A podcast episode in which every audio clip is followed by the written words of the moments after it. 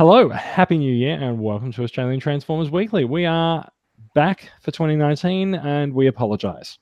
Uh, it's a, it's always, it's always good to get the year off uh, with an apology. Uh, we do apologise because we are going to be spending the majority of this episode talking about Bumblebee. Now, you can't really talk about Bumblebee as a Transformers fan without, uh, without letting some spoilers out of the bag. So all bets are off. If you've not seen the movie yet, you should probably just skip the podcast because we are going to spoil it rotten for you.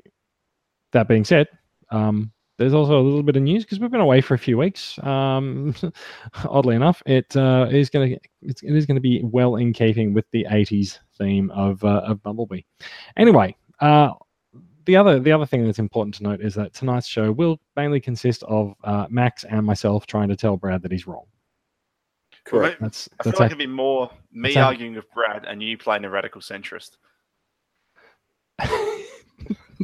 Should I get the waffle bell? Ma- Ma- Max, you've been you've been paying a lot of attention to the way that I handle myself. All right, okay. Anyway, welcome to episode 100, yeah, 177. We are recording live on January 11th, 2019. If the discussion does not go well, we might be recording on January 12th, 2019 as well. We'll see how we go. Thanks and welcome to the show.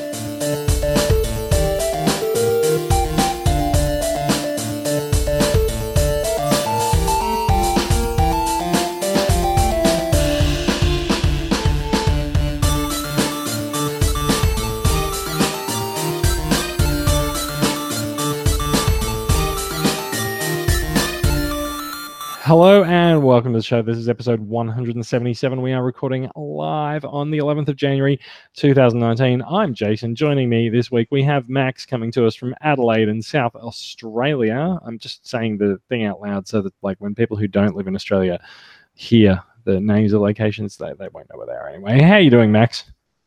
Yeah, I'm doing all right. I think you've been a bit of a break. You know, um, yeah, noth- nothing's really happened. Uh, Took a bit of a holiday, went to see Bumblebee a bunch of times, and yes, Yeah, saw that a couple of times. Yeah. Yeah. met up with some guys from the club locally, saw the movie.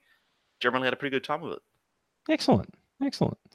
Brad, coming to us from your undisclosed location near your new Tesla supercharger in uh, Barnawartha, Victoria. How are you doing? Oh, I've got nothing to plug into it. um, Uh, wonder how long- yeah, that, that is not true, but like it just doesn't always work if you plug some things into the superchargers. Well, that's where the curls come from. But uh, yeah, she's been a quite quite Christmas and New Year, just relaxing a fair bit and getting down by the river and enjoying the wilderness. And uh, yeah, unfortunately, I don't have much to show for it transformer wise, as we'll get to in new acquisitions if we have time. But yeah, yeah. So I I have a new acquisition that I think I may have posted on the group once over Christmas, but um, it's fine. We'll get to it. Um, other than that, yes, no, it's been a very quiet, uh, very quiet Christmas and New Year in terms of uh, figure acquisitions. Indeed. Um, Max, uh, Max, how many times have you seen Bumblebee? Uh, twice now. Um, probably would have gone again, but I've been running a jamboree for the past two weeks, so haven't really had a chance to get out. Uh, so this explains the destroyed tent photograph on your on your Facebook page. so that basically desert looking site was where they were camping and it was so terrible that they had a bunch of 10 to 14 year olds drilling into the bedrock because they Oh, couldn't good. set the tents anywhere That's that's that's, that's gone well. Did, did, did they ship out any? Did they ship out any mining supplies for you? If you're going to have ten and fourteen year olds working the mines, i think they just broke most of the rules. fair enough too. Brad, you, you've you've seen Bumblebee once, I believe it is. yeah, it took the young fellow along to see it, and Mhm. uh, Cool. yeah, Yeah, yeah. we, we, will- we will get on to our thoughts on Bumblebee later in the episode. Uh, we'll just point out uh, I seem to be I seem to be on top of the leaderboard for the podcast, uh, having come in at three screenings, and I do think I'm done. Like I don't I don't think I actually want to see it again now. I've seen it I've seen it three times. It was three times in the space of about a week and a half, um, and I'm like, yeah, no, I'm I'm I'm, I'm good. You know what I have seen three times, and I am actually chomping at the bit to see a fourth time though. What's that? Into the Spider Verse. Oh, okay. It was fantastic, and that is one of the things that uh, it's one of the things that Bumblebee's had to go up against in, at the box office. Is uh, is it's had to, had to see off into the spy, into the Spider Verse, Aquaman, and Mary Poppins. So you know, like, a nice. Uh, you know, if if if this was going to be like an Age of Extinction style thing where there's no real villains of the piece, then it's just like other movies. Uh, the, the wholesome family films are in fact the enemy. So yeah, Mm. and Anyway- if I do believe it won the Golden Globes for Best Animated Feature this year. uh, Spider Verse did Yeah. indeed well Yeah. deserved, I think too. So there- there'll be a lot of rewatchability happening over the last I, I think there's a lot of rewatches happening. Yes, the, like the the movie has been out for about a month now. This is about the time where they it starts disappearing from cinemas. But I think it just got a nice little kick in the pants this week. So yeah, see how it Yeah. goes. It's definitely Right. on the bucket list. Yeah. We're going to move swiftly on and get to the news. Straight into news. Hasbro news. That will take us into some news. What news comes from via yonder? let's um let's talk a little bit about some transformers shall we like we, we would usually at this point be um talking about bot shots and things like that in the podcast but it is the start of the new year and bot shots is not up and running yet so we are going to have a bit of a think about how we structure that contest for 2019 and um yeah we'll be we'll be showing off people's uh people's awesome transformers picks in the coming weeks but let's talk about some news now it's the 80s all over again because Bumblebee is in cinemas. So it seems fitting that a lot of this week's news is actually reissues of toys from the 80s. Uh, so Walmart has been Walmart has been uh, bringing out a bunch of G1 reissues in the US. We've had the mini bots hit Australia in uh, Cotton On stores, but we haven't had anything bigger than that. So Walmart's had uh, hot, had Hot Rod, uh, Starscream, and a Devastator gift box. They've not come to Australia yet, and so what we're what we're about to show you uh, is probably also not going to come to Australia as well. But you know, at some point, someone at some point, someone from Hasbro might get a crate of these things and you know put them in a store somewhere. You never know. So we are looking at uh, one of the newer G1 uh, G1 Walmart reissues. This one is Soundwave uh, with a new designation, I believe, a Condor cassette uh, designation for Buzzsaw because uh, he's the gold version of uh, the gold version of Laserbeak, and I believe Buzzsaw actually originally came with Soundwave in the '80s. Anyway, am I right? Maybe I cannot either confirm or deny. Yeah, nobody, no, nobody knows. the wrong. This does sound like something. This does seem like something that I could Google, but I didn't. Well, considering Uh, the masterpiece did, I'm guessing that's probably what happened. Uh, possibly, yeah. So anyway, uh, so we're looking at it. We're looking at a G1 reissue. Um, it does appear that uh, this this one has a single cassette door, unlike uh, one of the unlike some of the Encore reissues that have been going around. So uh, possibly a little bit of remolding happening. Apparently, apparently there's been a lot of work done to the Soundwave mold over the years to sort of uh, keep it um keep it in um, keep it in appropriate condition for for reuse. Um, I think this is the one they entirely rebuilt. Like they basically took an original Soundwave figure and made a mold like out of a cast of that figure in order to rebuild it. I think I think they've uh, they've done that at some point to the Soundwave mold, but I don't think it was done for the release of this figure. Oh no, I mean just Um, in I think it was done a few years ago. Yes, I've, Yeah. It's however they made this the um mold that they bring they keep on bringing Soundwave back with was based off of that. Yeah, yeah. That, uh, look, look, that makes sense. Jason, Um, do you not have the commemorative edition over your shoulder? yeah, it's somewhere up there in a box, Oh, okay. up, on, up, up on the shelf. Like it is, it is, it is around. I also actually have one of the um, I do actually have one of the uh, one of the versions of this from um, one of the reissue sets, but I, I, I, it's in my parents' place in Melbourne. So yeah, uh, I, while I might say to myself that I don't actually have a G1 Soundwave, I actually do. And I've not only does this have, um, actually, you're right. There is, there is. Uh, oh no, not on the shelf at the moment. Wait, where is it? I was going to say, grab it and have a look at the front of it. no, he's okay. No, he is back in the box. Um, because uh, there is the there's an e hobby, um, No, sorry, I'm confused. No, it's- it's e hobby blaster that I've got on the shelves, but it was the uh, the TFC, the Takara book style uh, encore issue that um, I've got. There's there is a G1 Soundwave and there is also a Sound Blaster um, in that set. So I did have I did have Sound Blaster out for some photos recently, but not Soundwave. So um, I'll have to get I have to I might get that out sometime soon and take some photos because like everyone everyone likes photos of Soundwave, right? Hmm. Yeah. Anyway, um, so Soundwave is coming to Walmart stores and uh, probably not many places beyond that. Um, we don't have a price according to this story, but we might be able to infer the price from the next one. So not only is uh, not only is Soundwave coming back to Walmart stores, so is Optimus Prime.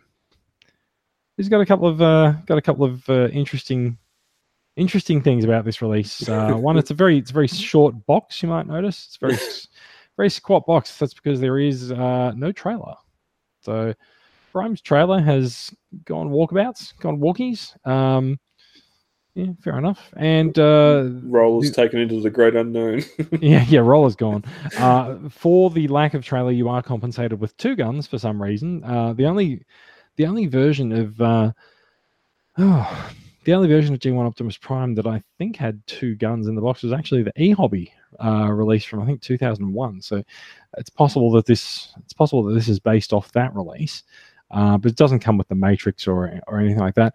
And more importantly, the figure is actually all plastic. There's no die cast in this version of Optimus Prime. Now, that might actually that might actually make this figure worth seeking out as a, an interesting variant of the uh, the G1 Prime mold. I'm not too sure, but uh, yeah, well, we, do, we all do all hate it when the uh, metal detector at airports go off when we have our G1 Prime in our pockets.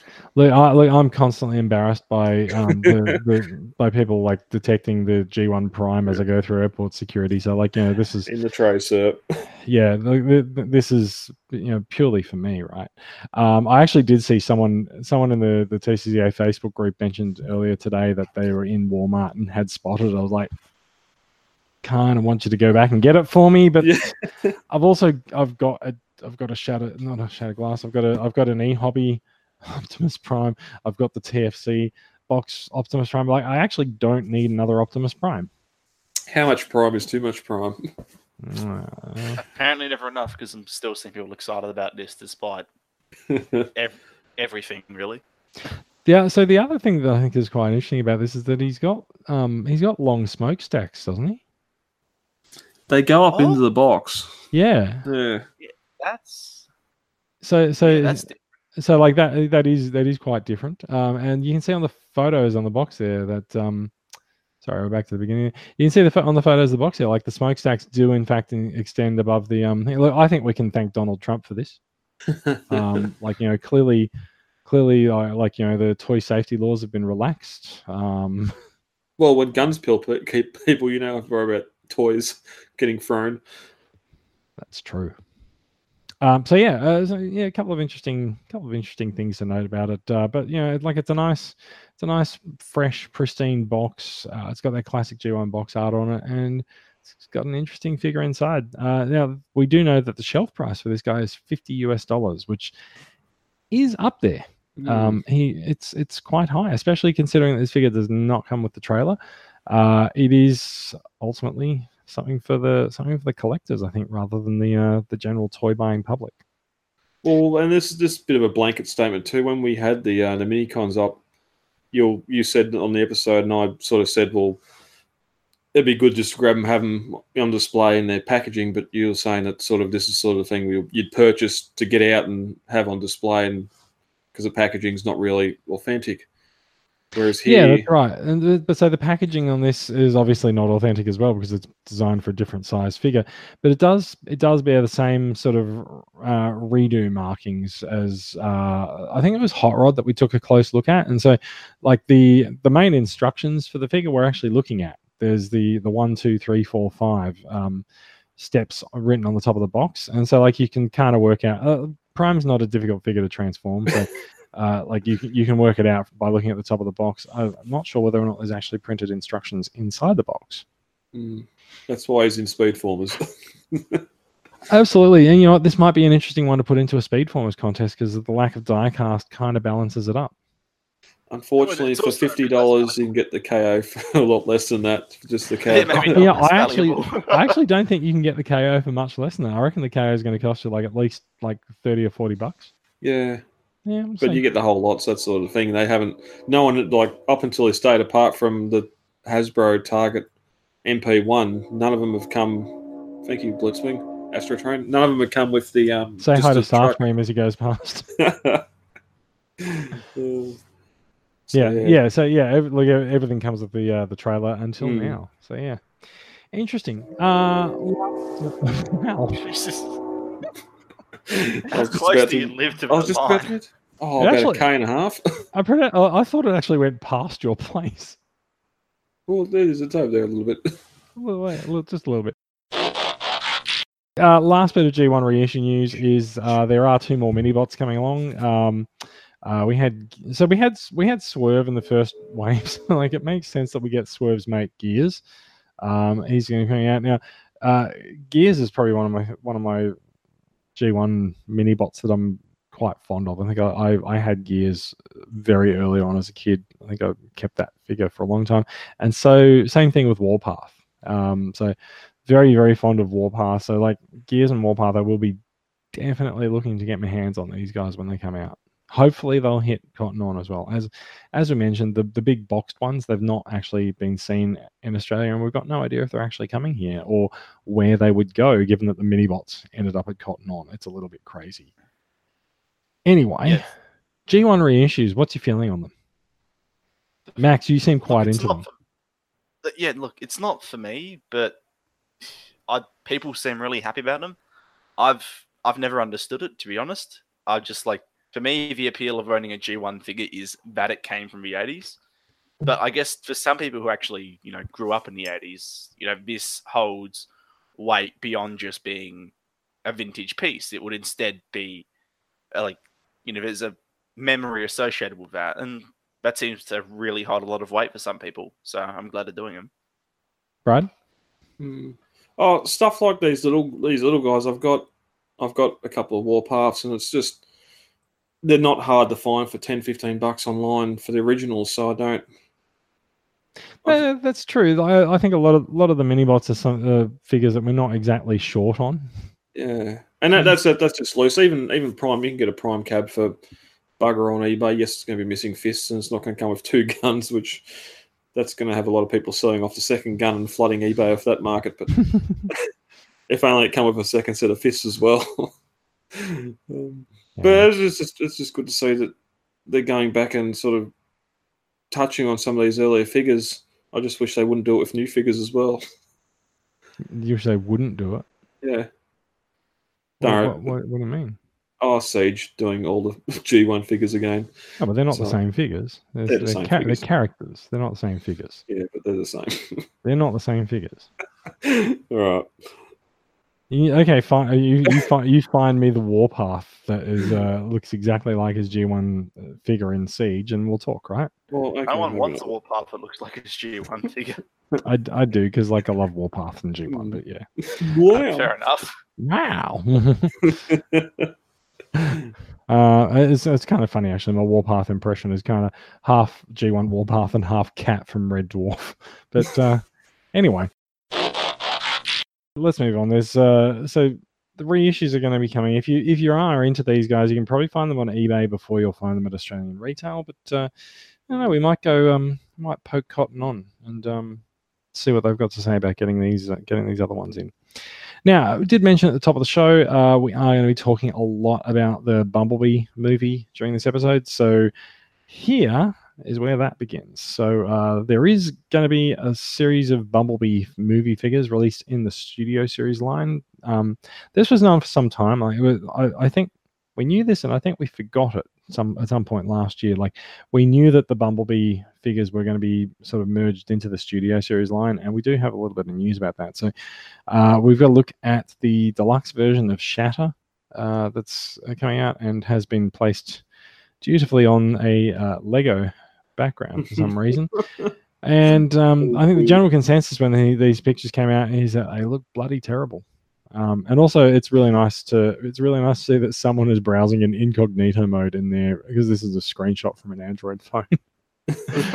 uh, so, uh, so studio studio series Shatter did not set the world alight and is apparently quite mistransformed, which is why it uh, looks like a piece of crap. Uh, that we did see um, we did see a, a post in the in the group earlier this evening showing uh, what the figure looks like for real, but I couldn't bring that up because it's a video. And uh, the when looking at the figure for real, it does look a lot more impressive than we've seen here.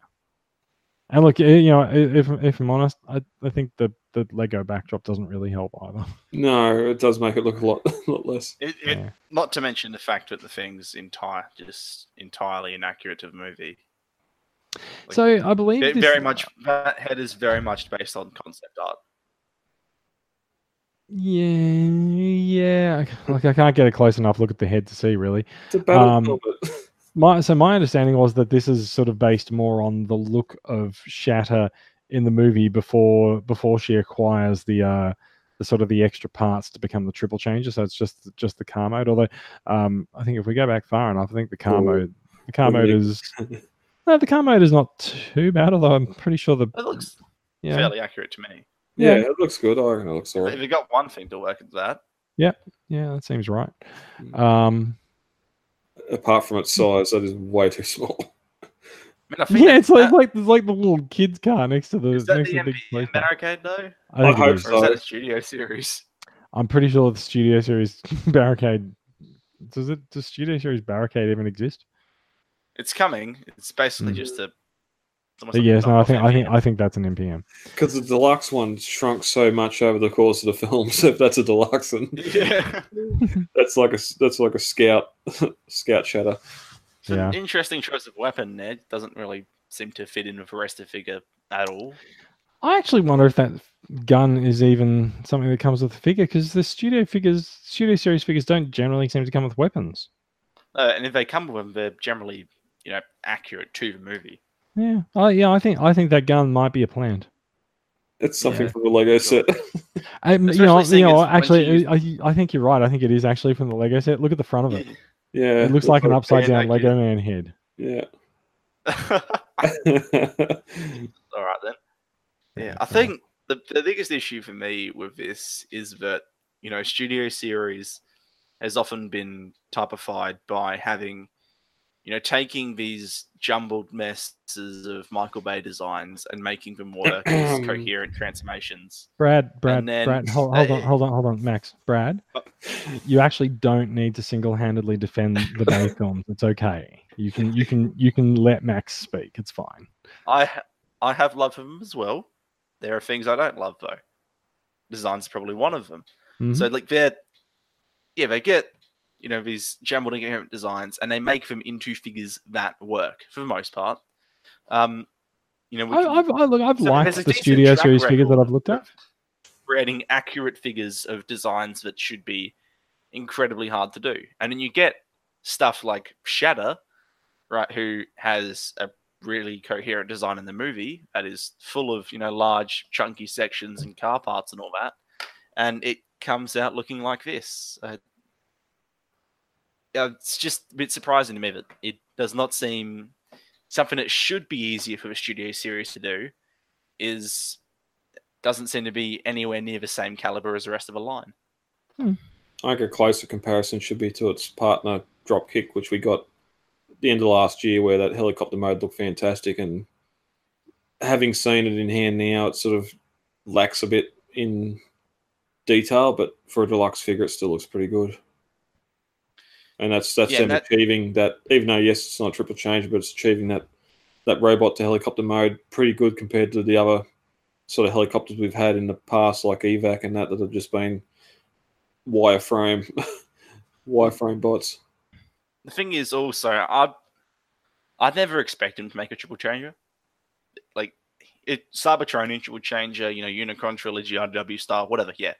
That's really achievable and companies have done that really well. A movie triple changer where it's from like a real car to a real jet to a good looking robot is nigh impossible. I I don't understand if I can do it. Um uh, they're welcome what, to what, try. what, what's but what's the rule with triple viable at changes, all. right? One one mode always suffers, and if you're gonna do a movie a movie bot, you kind of don't want one of the modes to suffer. So I understand why they don't do them. Well, I reckon both alt modes would suffer Mm. to form Yeah, to, to, to generate the the robot you need because that's the character. correct. All right, let's move on. Uh, there is one other studio series reveal that we are going to talk about before we. Um, I know there's a couple more actually, but uh, so again, Bumblebee spoilers. Uh, Optimus Prime does feature quite heavily. Well, not quite heavily actually, just a little bit here and there. He's in- sort in- of the in the movie. Of this movie. He is. That's that's that's quite right. And um, there is a new Optimus Prime figure coming in the Studio series, and you know, compared to his uh, his on-screen likeness, it's kind of a bit of a looker. Um, I actually, I'm I'm really wondering whether or not they've retooled their existing Optimus Prime mold quite heavily for this, given the the sort of the ab area. But um, yeah, look, he's uh, he's looking quite looking quite good compared to his uh, appearance in the movie. And uh, there's that photo that's been doing the rounds there, and there's a, another photo shoot that we've uh, we've got our hands on from I think this one's from uh, T Formers. So uh, yeah, there's a he's he's quite poseable. I think he's even got some ankle tilts happening. Um, yeah, he's he, he's looking quite. Uh, he's even, loo- he's even looking quite clean in his uh, alt mode. Look at that. Yeah, one of the more coherent truck modes I think I've ever seen on a Prime. Yeah. The, look, look from the front looks a little bit. So uh, so Optimus's appearance in the movie did seem like like it was close, but not quite what we're used to for a G1 Prime. So like, and I think this The does truck. This does match that. Yeah, but yeah, his truck mode is a little bit a little bit different to what we're used to, and so the cab's a little bit more squat and it seems a little bit taller than we're used to with the, the sort of the thicker thicker stripe on it. So like this does match that um, quite nicely, I think. Yeah, they went for a Freightliner, another Kenworth. Boo. Mm. Probably couldn't license the Kenworth. Well, Yeah, yeah. it's I imagine you know it's considering because you think if they're gonna keep one of the two things, it's gonna be they'll keep the truck mode, right? Like because uh, robot mode, that's where you want to have some artistic license and play around with it a bit, and then you retain that truck mode. So a licensing thing is almost certain here. I was just Mm. thinking that um, ma- making the cab this massive block of plastic is probably the most advantageous for like the transformation process. Yeah, maybe. So, yeah, But yeah, um, but- yeah. I'm he's sure looking, he's looking pretty nice. it definitely looks like a good figure. Um, there's no question there. I just, to be honest, I just struggle immensely to be excited by it because, I mean, almost you could almost call the downside of having all these G1 designs in Bumblebee is that you get to a figure like this, and yeah, there's some differences, but ultimately it's just another G1 Prime. Well, guess what? Last year, the Power of the Primes one coming out and looks a hell of a lot better, and it looks more G1 than this. And it's probably going to go on your classic shelf, where this you're probably going to maybe movie shelf if there's going to be some more B figures come out, but it's pretty limited at the moment. There's not that many choices. I know. um, so look anyway. Um, look, I, I, I, quite like the I quite like the posability that they've uh, they've managed to cram into the figure, and I look I like the fact that it's a fairly faithful recreation of uh, of how Optimus appeared in the movie. So yeah. Uh, anyway, as as to as to this guy's release, uh, what's his what's his designation? He's Studio Series 38, and there he is. Um, there he is posing with Bumblebee. Uh, I guess Bumblebee might be a little bit small, but doesn't seem too out of scale. Um, so yeah, we should be seeing him uh, come up in the coming months. He's is he is number 38. What are we up to at retail here? It's like 25 or 26 or something. Brawl Megatron. Who, I who no idea. Who knows? Last couple of things. Uh, also from the uh, also from the Bumblebee movie, there is a so 3A has started doing these uh, little DLX figures. They're about about 10 point 10 point something inches tall. Uh, they're articulated. They don't transform, but that's okay because uh, they're a, a licensed figure. We don't expect them to transform. So uh, this guy got announced this week. Is um, the the Blitzwing DLX. He's uh, as you can see on the on screen there. He's 10.6 inches tall and he's got 51 points of articulation. it looks really good. I'm not sure how. Like, I, I I'm very interested in owning this. However, I've since realized that it's apparently like still like 200 bucks or something like that. So I'm not sure that Yeah, not sure that I'm It's- that into it. I could just barely justify a Bumblebee, but yeah, about 250 bucks of this is. ugh. And you know they, they say they've said they're doing a premium scale as well, so that'll be. Yeah, you, know, you know what? That's actually that's actually one second for every bit of that's one dollar for every second of screen time that um he got. Maybe maybe maybe that's actually Maybe maybe it's actually more like three or four dollars per second of screen time. He didn't he didn't last very long, good old Blitzwing. You didn't. You Mm, you see that first trailer, um, you expect to see a bit more in that movie. Mm-hmm. Look, eh, look, I, I'm I'm not gonna lie. He's a really really good looking bot. Um, Yeah, I mean, I- look, all Starscream similarities aside, that's a fantastic design. Yeah, we were talking about this a little bit um, during the week. I think in one one of the one of the Facebook chat groups, but um, there's a there's a lot of similarities between Blitzwing and Starscream, and we know like we know that Blitzwing is in fact a triple changer because um, Blitzwing is a triple changer in the comics, even though it doesn't really last long enough in the movie to actually really see whether he whether he can triple change. But like it does, like it makes sense that like Transformers have like a body type if they if their alt mode is a jet, like you know, all things things move into the same position across different figures, and putting Blitzwing and Starscream as he appeared in the movie side by side, like you can see that they share a lot of similarities, but just the details are different. So like they're a different they're a different jet mode, and so like the the canopy and the cockpit look different, but this they're in the same spot and they're oriented the same way. So Mm. fair enough. I, I like it. I don't I don't really mind either. Um, That- that extended the 15 other seekers that got blown up in the film as well. That's right. I think we'll have a bit of a discussion about, you know, what exactly happened there later on. Um, but just as a figure, you know, what we're looking at here, I it looks perfect. Like as just a representation of that character, yeah. it looks just spot on. There's no complaints here whatsoever. Can I also just point out uh, this might go into some of the discussion of the movie later as well. Um, the Bumblebee logo is quite versatile because in in half the half the things where I see it, it's got the word Transformers integrated into that little space between the Bumble and the Bee, hmm. and other times it does not. So, like, I think it depends on the market that it's going into. I suspect that we might find that in China the movie is Transformers Bumblebee, and everywhere else on the planet it's actually just Bumblebee. I think it'll be interesting to see when it comes out on Blu-ray whether or not it has the word Transformers in its title again. There might be some Yeah. trying I- to save some confusion from mixing up with DC's Bumblebee. I don't think China, I don't think China would care. Although you might be right, it might be it might be one of the resolutions of the lawsuit is that they need to actually um, put Transformers near it. in the in the Western world, anyway. Yeah. We've talked a little bit about the Generation Select series. Um, I think we called them the Forgotten Wave of Power of the Primes, uh, which seems appropriate. So we are getting, we are finally getting the Red Body Swoop for some reason. It's coming out as a Generation Select figure. We included this story simply because hey, it's it's almost here, and also I did think it was interesting to look at the packaging, which you can see at the top left of this image, because it is very similar to the packaging that was used for the Toys R Us releases of uh, Generations uh, Titans Return, Grotusque, and Arcee.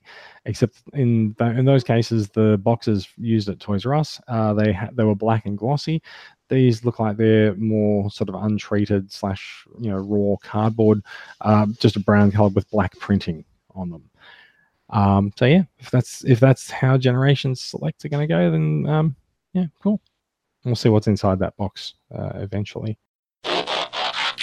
Uh, we talked about the Studio Series Constructicons uh, a, few weeks ago, and I think at the time we were a little bit unsure as to whether or not they were really going to do a Studio Series Devastator. And uh, thanks to the uh, Factory account on Weibo, we actually do have re- some approximate release dates for Devastator's components. So uh, you can see that there's uh, one, two, three components that are still due in 2019. So Long Haul, Rampage, and Hightower.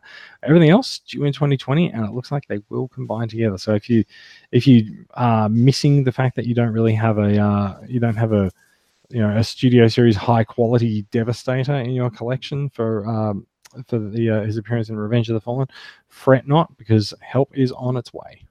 I do see one little issue of this. Go on. You've got Longhorn Rampage as feet. You've got Scrapper as an arm. You've got Mixmaster as a torso. And then for some reason, you've got Freebots making up his left arm. Scavenger, Hightower, and Scrap Metal are all part of his left arm. I mean, I think Scavenger is that entire upper torso. Yeah, I, th- I think Oh, Scavenger's okay. the upper part. Yeah. Scavenger, Um, I wouldn't be surprised if he was a leader looking at the size of that. Well, Possibly, wasn't yeah. it- There was two leaders in it, wasn't it? Wasn't Scavenger and Mixmaster were the two leaders? Um, well, uh, well so, so that's that's going to make sense also as well because like the the size of that uh, the size of that part of the bot. well, yeah. also you notice some of these dates say 2020 on them as well. oh yeah, it's gonna be a wait.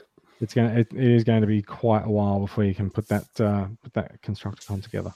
hmm So I put this one in purely because I want it. Zeta, Zeta Toys, Zeta Toys likes to do a few. I, I, I appreciate this. They like to do a few things that are a little bit, um, a little bit off the beaten track. So they've uh, they've created a little playset that is a bar for your Transformers or anything else. Um, but they they also, as you can see, it's sort of pictured on uh, one of their base plates as well. So they've been they've been doing base plates that uh, I think have found quite a lot of favor with collectors because they're available in uh, black, gold, and purple. So you can sort of create the scenes that you want to.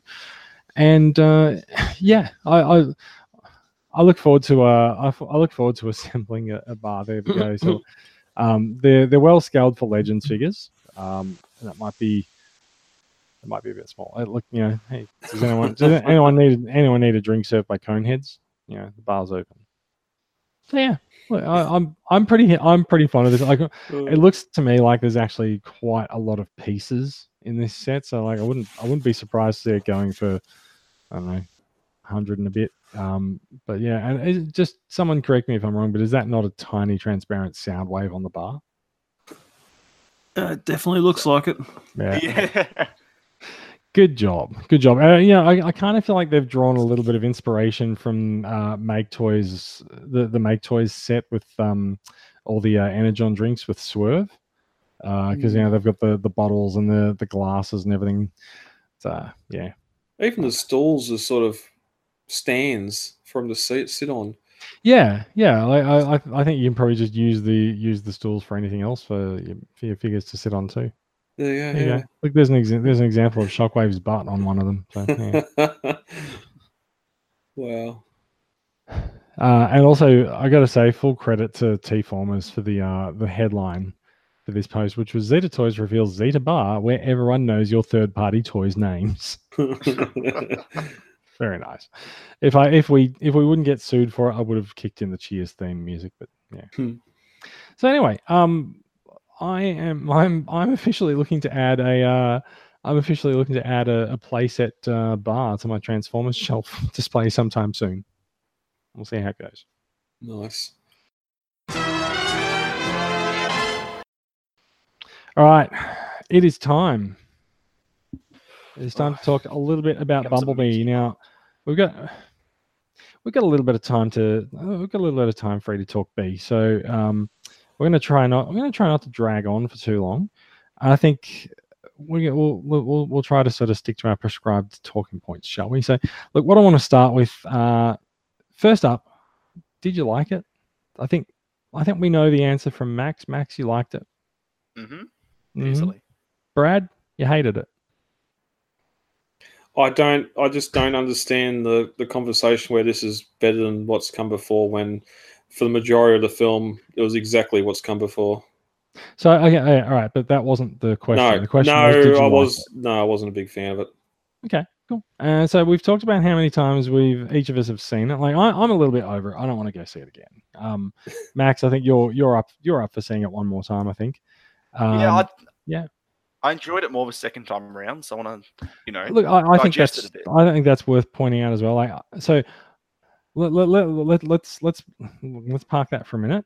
Um, I did ask everyone to give me a rating or a score for the movie uh, ahead of the ahead of the podcast. Brad, you've not given us yours. How? What's your rating out of five for the film? Two. Two? Yeah.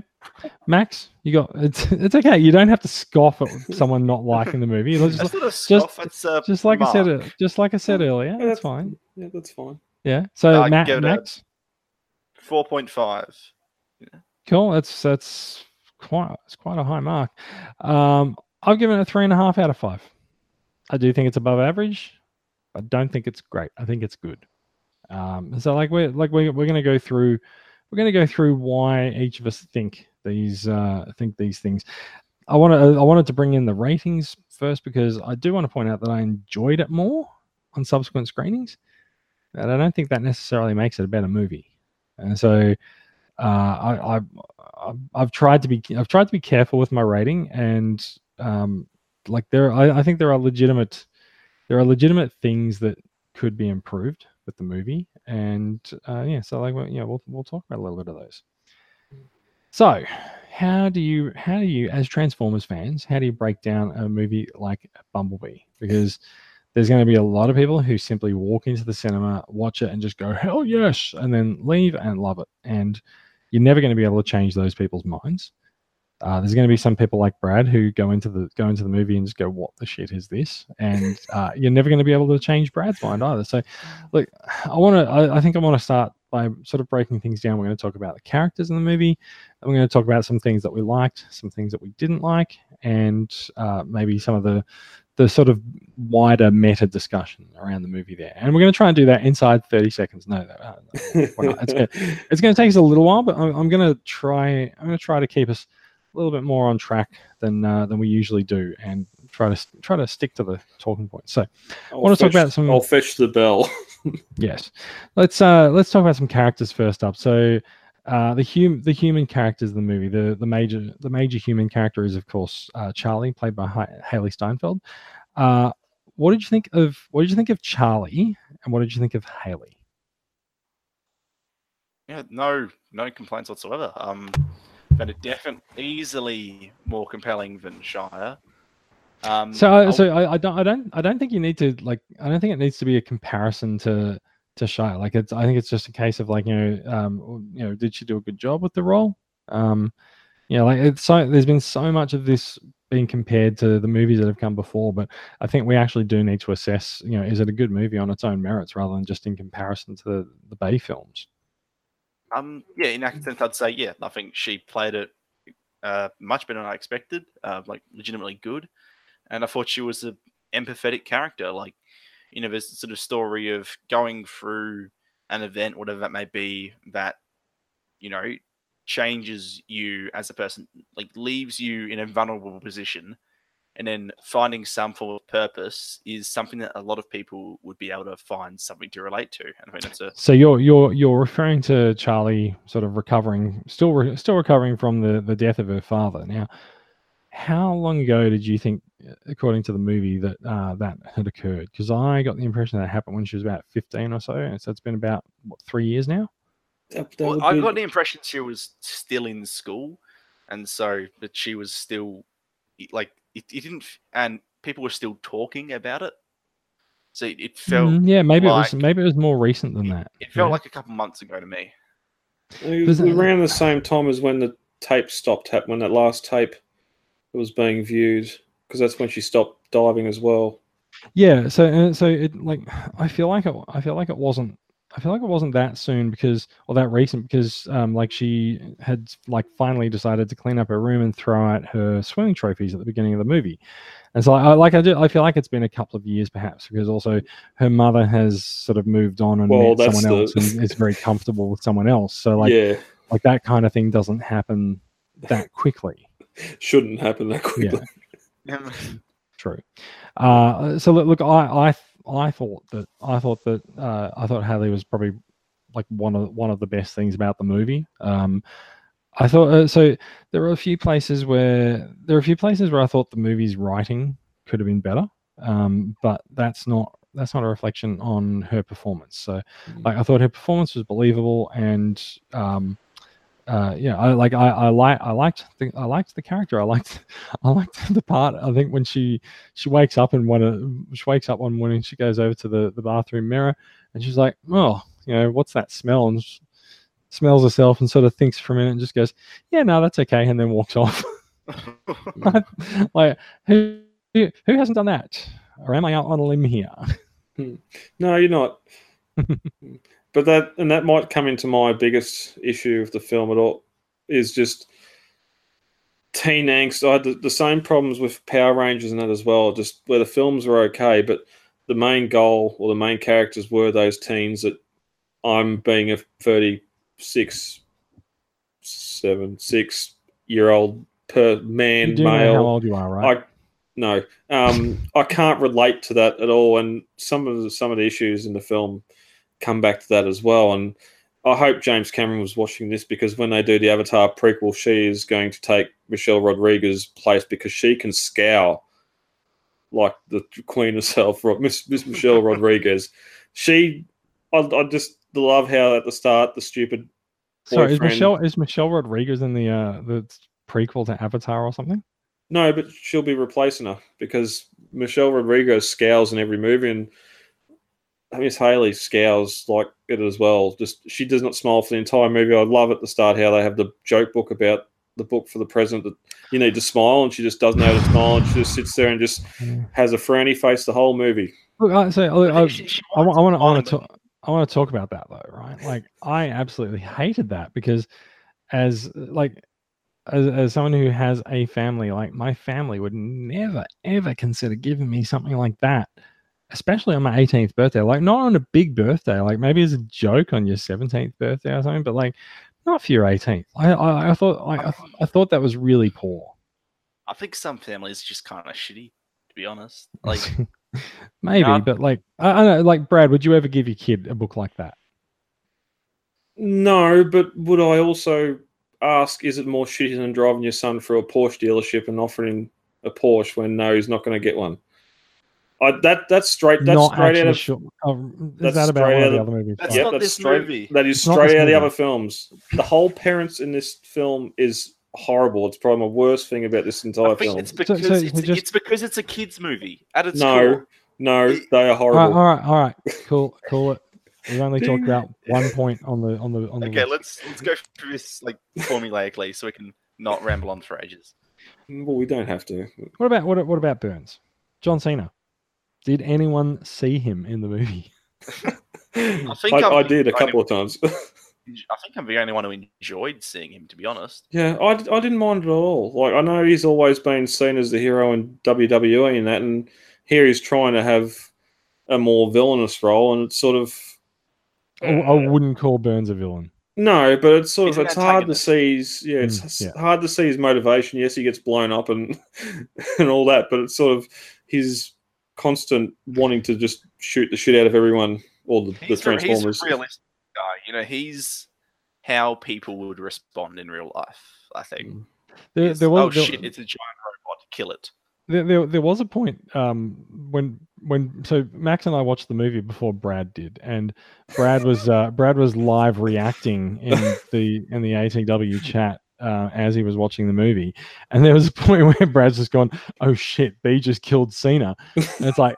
I, I, know- I like I know exactly which part that was. Because that was that was the the shootout outside the warehouse where B's just like Backhand Yeah. off you go. And it's and like i did think at that point i was like oh god is he actually all right? Because like that was it was like the one time that bumblebee's like you know physically assaulted a human as opposed to like just blowing the blowing shit up everywhere. But it was like they they it's it's kind of funny like there's, there's a bit of a dichotomy in how they present bumblebee at different points in the movie right like Oh when, yeah. when he's when he's standing on the beach and he's capable of like patting patting Charlie very delicately on the head, yet he can't pick up a can of tab without destroying it. And so you you by the time you get to this point in the movie, you're like, oh yeah, no, Bumblebee's like seriously heavy and uh, like that that like Cena really flew, like or Burns really flew when when he got when he copped that hit. Uh, and of course, um, I, I thought it was I thought it was amusing that they used the same the same the same swear line in uh, in this movie that they did in the original '86 movie. Two characters said "oh shit" a couple of Hmm. times.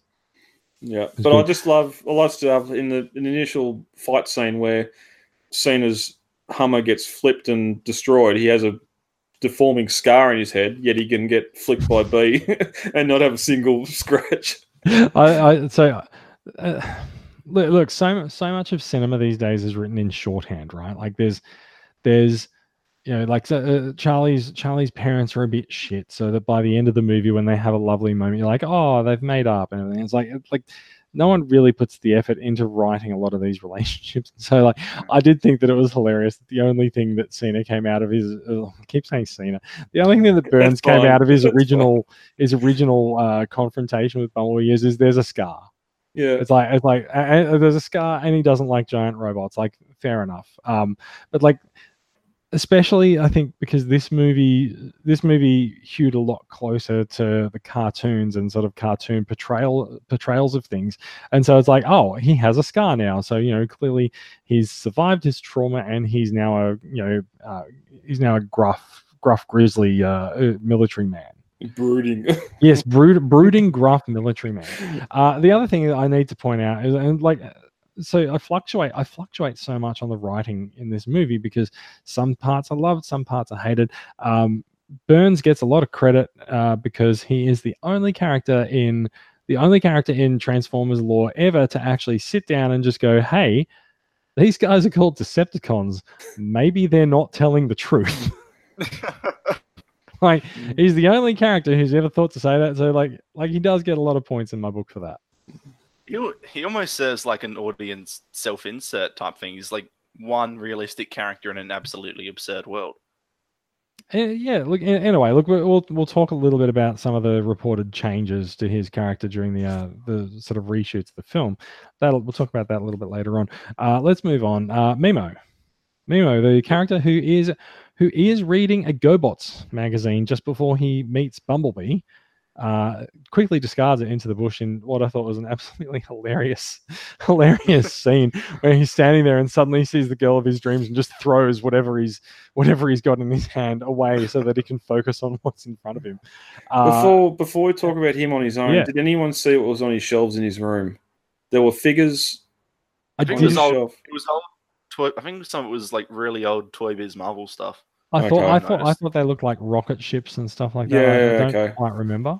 Well, he definitely had the like the NASA posters and then only like rocket Yeah. posters on his walls and that. But yeah, just it might have been somewhere where you could put some of the old original Tin Men f- or Transformers before they were Transformers figures on the shelf to not have them as part of the universe. But um, no, he was a complete psychopath and he should have been killed. he was a stalker. He was stalking her through the whole movie.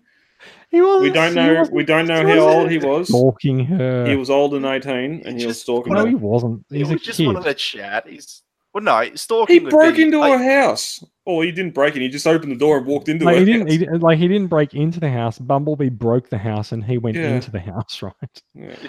Um, I don't think it's fair to say that he's older than her. I think he's the same Okay. age as her. Um, did they? Yeah. The, He's yeah, also that- presented as a lot less mature. Yeah.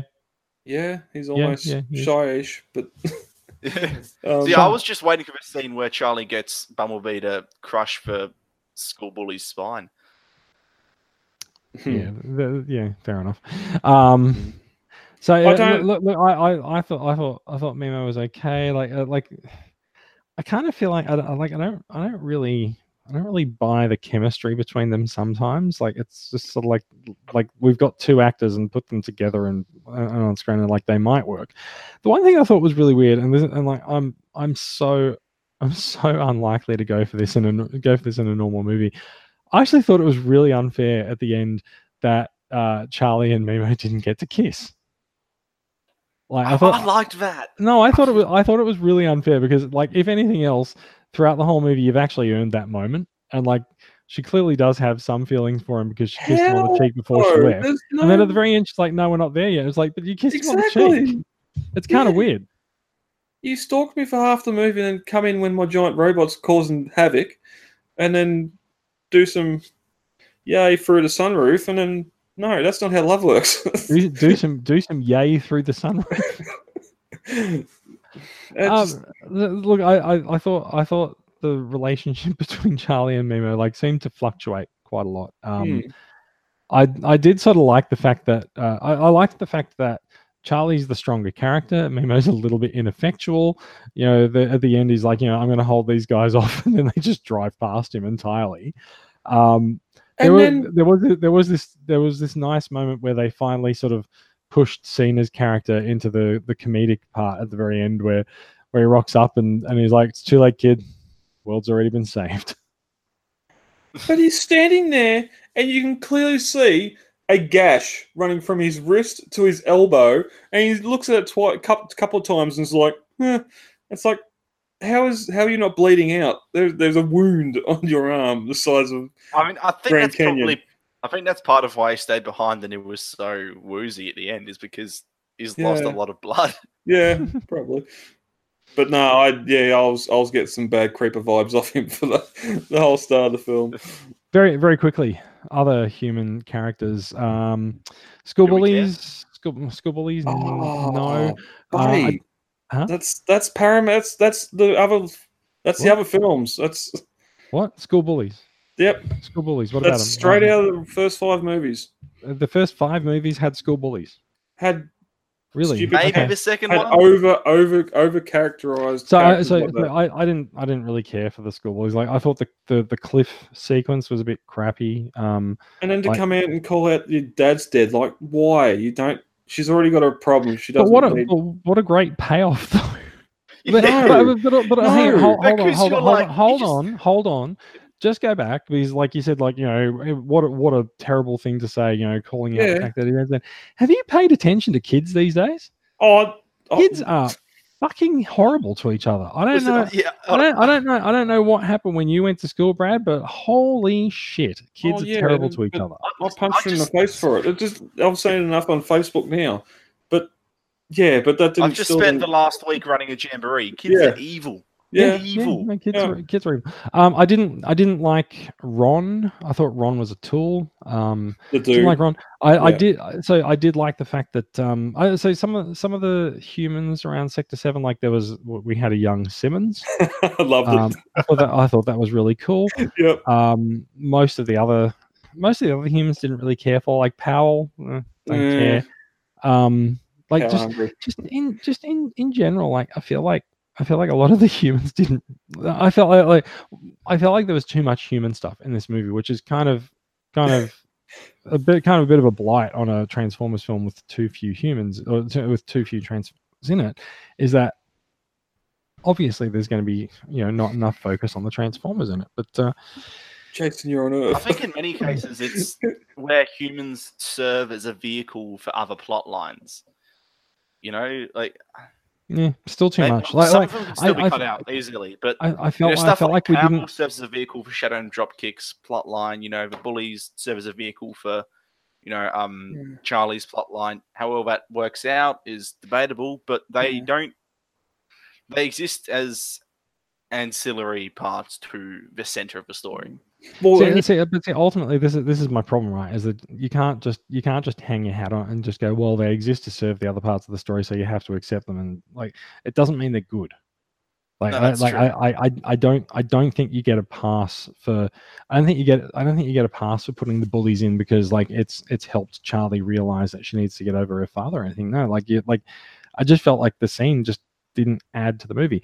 I didn't like the fact that we went back to the fair so often. Like I felt like if mm. you like if you were trying to do this, so like the, I actually felt that the movie, like the movie repeated itself too much. Like there was there was it, it's it's the most the most evident in the scene to me when Bumblebee's finally like firstly revealed in the garage is that he transforms into a robot mode, then hides, and then there's an interruption and like and everything goes back to normal in the garage and he transforms into robot mode and then hides again. Mm. It's like why why why do it twice? You don't actually need to do it twice. There's, there's I felt like there's a lot of stuff in the movie that was done twice and I don't really know why. you just Yes. hit rewind on that effect. Be kind, rewind. yeah. Let's talk about some Transformers. Shall we? Bumblebee. Loved What do you it. think? Yeah, I thought I'm it was- over. Go, Max. Yeah, well, I, I mean, what about you? Mine's a bit more specific, so why don't you go about with what you're going for? I'm just over the whole Bumblebee baby, immature, no, all that goofy, cuddly stuff. We've had it in all the films now. Just he's the um, immature Autobot in the ranks. He he won't grow up, yet he can still Right. kick ass when need be. I sort of want to play off this a little bit because I, I, you know, watch these trailers and I think, oh, they're just going to present us a movie with this, you know, cutesy little bumblebee that prevails in the end. But no, what what I saw happening in this movie is you have a bumblebee who starts off a movie as, you know, well, he's a soldier, right? He first thing he does is rides a seeker off a building and lands on his neck so hard, but he pushes the head off and then knocks out another seeker with the head. Right? that was pretty badass. That was overpowered. right? then he kills Blitzwing. Then he gets brain damage. Right? When he's brain damaged, he doesn't fight anyone.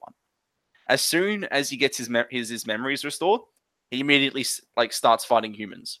But then he sees Charlie and he's like, right, hey, there's you know, because he's still getting memories of that time with Charlie. So it's like almost a lesson, or not necessarily a lesson, but a moment of growth there, where it's like a sort of a gain. I'm not going to say like you know gaining humanity because he's certainly a character at the start of the movie as well, but there's more, you know, that empathetic persona that he took that he took on with brain damage that carried through afterwards, and in the end of the movie, he's still I fighting. I just but- love the number of times you've said brain damage. Brain damage. You know, Uh, can, can, can I can I attempt to summarize what you're saying? I can yeah, I try, can do, I can do, because I I can do a it in, terrible job. I can do it in three words. The Iron Giant. I haven't seen the Iron Giant. You I haven't either, so you- you're unfortunately by yourself. You probably need to because like the, the the the sort of the bumblebee waking up scene was straight out of the Iron Giant, and it is one of the best animated films ever made. So it's great. Go on. I, I know that scene is that but does does the Iron Giant do the same thing where he gets a brain damage and everything? And Also, so I, I can't Like- remember whether or not he's learning or if he's actually damaged and repairing himself. But um, like he like he's a he is a weapon. Hmm. So yeah, Plus Yeah. extra bonus, you can say more than I am Groot. yes, true. um, let's uh, so look, Bumblebee. I understand what you're saying, Max. Like, yeah, of course, when he gets back into battle mode, his eyes turn red, and Badass um, Bumblebee. yeah, he can go badass, and the power of friendship compels him to stop. But it just we've seen it, in, we've seen it in every other film. We saw it in Have the last we? one as well. Yeah, yeah, we did. Like we we saw Bumblebee wake up, uh, wake up Nemesis Prime in Last Knight as well. Yeah, and even even just going back to like the whole attacking the bully's car and stuff. Well, it's no different to when he got jealous about Stinger and Age of Extinction as well. Like you can't you can't be better than Bumblebee and just start kicking the shit out of a car. I actually want to go. I, I do want to talk about that. That, All that- right. that was actually that was actually the scene that actually made me laugh out loud. Was when you know, so they're trying to trying to teach Bumblebee how to egg someone's house because, like, like we said, the the school bully was nasty to Charlie about her father. So get to get a bit of revenge. So uh, you know, Bumblebee sort of destroys all the toilet paper and they lose it. And then um, so they give him some eggs and he goes over to her car. Uh, I like the fact that it just gets out of hand and he's just rubbing the eggs all over her car.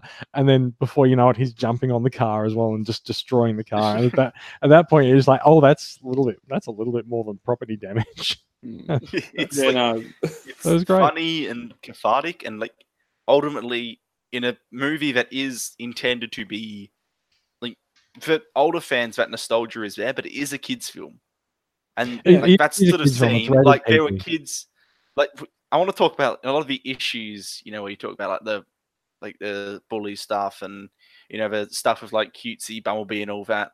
Right, there were uh, the first time I saw it, there were a couple of really young kids in a couple rows behind me, and they were just laughing their heads off the entire way through the movie. Yeah. I'd say- Yeah, I, I've I've, I'm I've, I've heard that. that as well. Yeah. And I, my son you know, I can't well. gauge how successful it is as a kids' film based on the reaction of two kids who were sitting ten meters away from me. But you, you know, it, it seems like uh to me at least, it, it succeeds there to some capacity. well, I think we can agree it's not Minions. so it's already it's already True, got he one is up. the right color, however. But Yeah, yeah. Well, there Well, is uh, so- emphasis with yellow.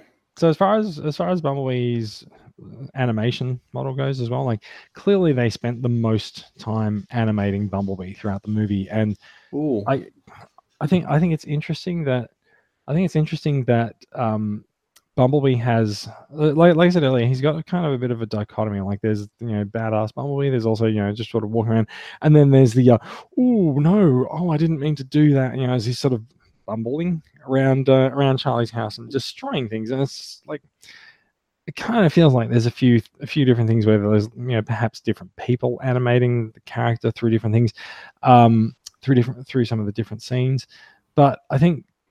I, I like. I think the strongest, the strongest parts of the film are just sort of when, uh, when it's just Bumblebee and Charlie on screen talking to each other. Like we've got the, we've got this image up while we're talking about the movie and the podcast uh, with you know Bumblebee crouching down and uh, and uh, Charlie sort of looking up to speak to him. And like I think this is probably one of the more powerful images that uh, you know the film's presented. It wasn't even in the film, but like uh, like I.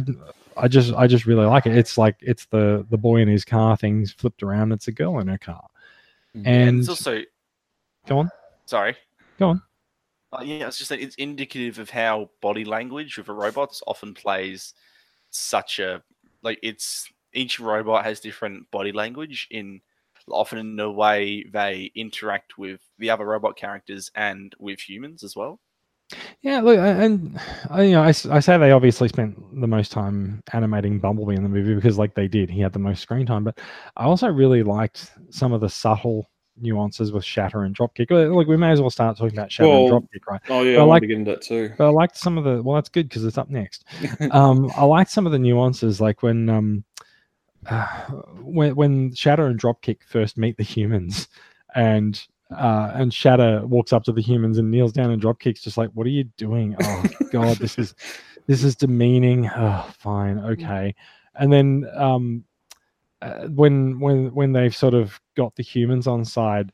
Um, when sort of Shatter turns to Dropkick and just sneers behind the humans' backs, or you know what, not quite facing the humans so they can't see. And like, I really like the fact that they did that. However, I did I did feel that Shatter and Dropkick. I feel like Shatter and Dropkick look like they're still out of a Bay movie, and especially the face, uh, especially Shatter's face. Like there's just pieces of metal all over the place. So that when Shatter sneered at Dropkick, I was just like, "What the hell? What the hell did I just watch? I don't actually know what that was. It took me so long to actually realize what I'd seen."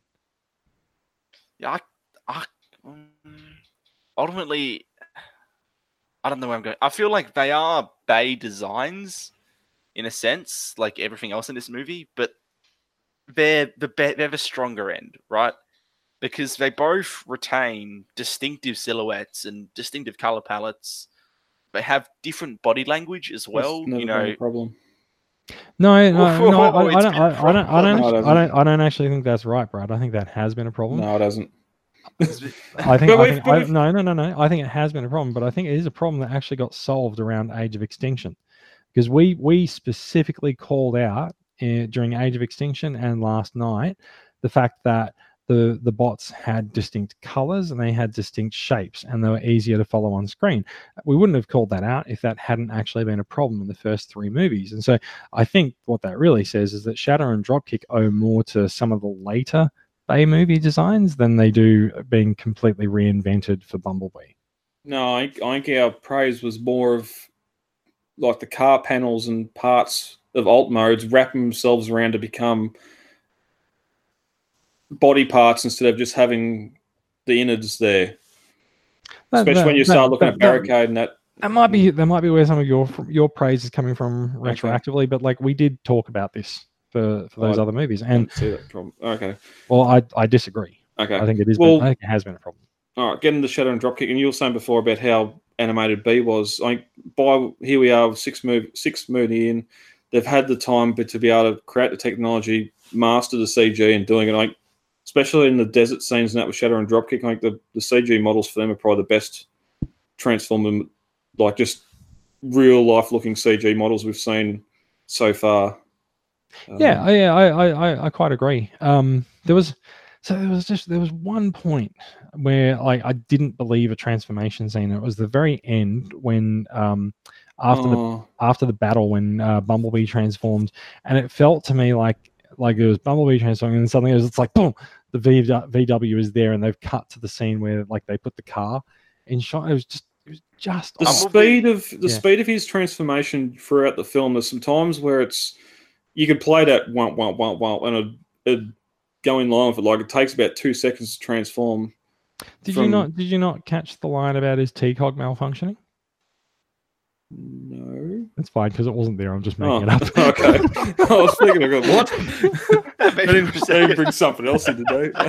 but on transformation, I quickly, just, I, do, to, I, just, I just wanted to try. It's cool. yeah, it worked. Um, I do love how he had the fast action battlers transformation after like, Charlie told him off, and he rolled out. He had Yes. the back end of his car intact, like he was, Yeah. like some of those crappy toys. But So um yeah, look, Shatter dropping. Okay, so look, let's let's talk a little bit about the uh, the uh, Cybertron shaped elephant in the room, which is the uh, the Cybertron animation at the start of start of the movie, uh, with a large number large number of very familiar looking transformers in it. Um, it's kind of it's kind of funny. People are people are calling it the highlight of the movie, but it is obviously tacked on to the front of it, and this is one of the reasons why I don't I don't sort of I don't sort of give the movie that much um like I don't I don't give the movie more than three and a half out of five is because like as much as as much as I enjoyed the Cybertron battle scene, um it's it is it is blink and you miss it uh, blink and you miss it it's over in it's over in a very short amount of time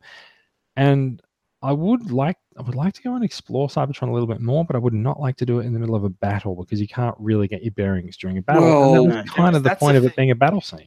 that's You know, that's we another talk about how strong the action was later in the movie, especially in that last fight. um, strong. at the marina. Yeah, like really oh, we'll talk well about it. All right. Okay. Um, but that Cybertron sequence, t- to me, often like felt like Michael Bay had just put in, had used G1 designs.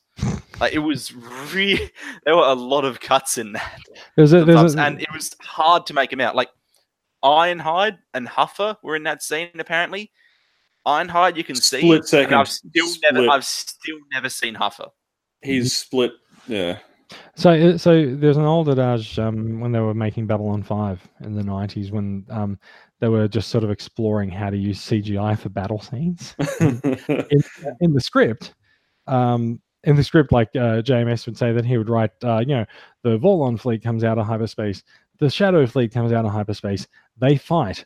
Ron, the visual effects director, go nuts, and it's like, here you've got two minutes of CGI to um, put a fight scene up there, and it's like, let- let's let's do that, and like it did kind of feel like they've just sort of just gone, animators, go nuts, do do whatever the heck you want as long as like you you hit these these beats by the end of it. But even just just the fight on itself, like I don't know how anyone's coordinating who's firing at who, or there's just laser beams shooting everywhere. It's just absolute chaos. No wonder Prime wants to get the hell out of there. But just Yeah, look, I, I think this is an interesting thing though, right? Like, look at look at what's hap- look at what happens over the course of the movies, right? Like, um, Bumblebee dispatches Blitzwing with one of his own missiles. Uh, he uh, like he quarters dropkick essentially uh, with the chain on on himself. Like, there's a lot of Transformers that go down in this movie, and yet, like you're, you're in the opening in the opening sequence, nobody, uh, none of the Autobots die. There's like a there's a na- random seeker who loses his head, um, and you know, like there's a lot of clashing and stuff.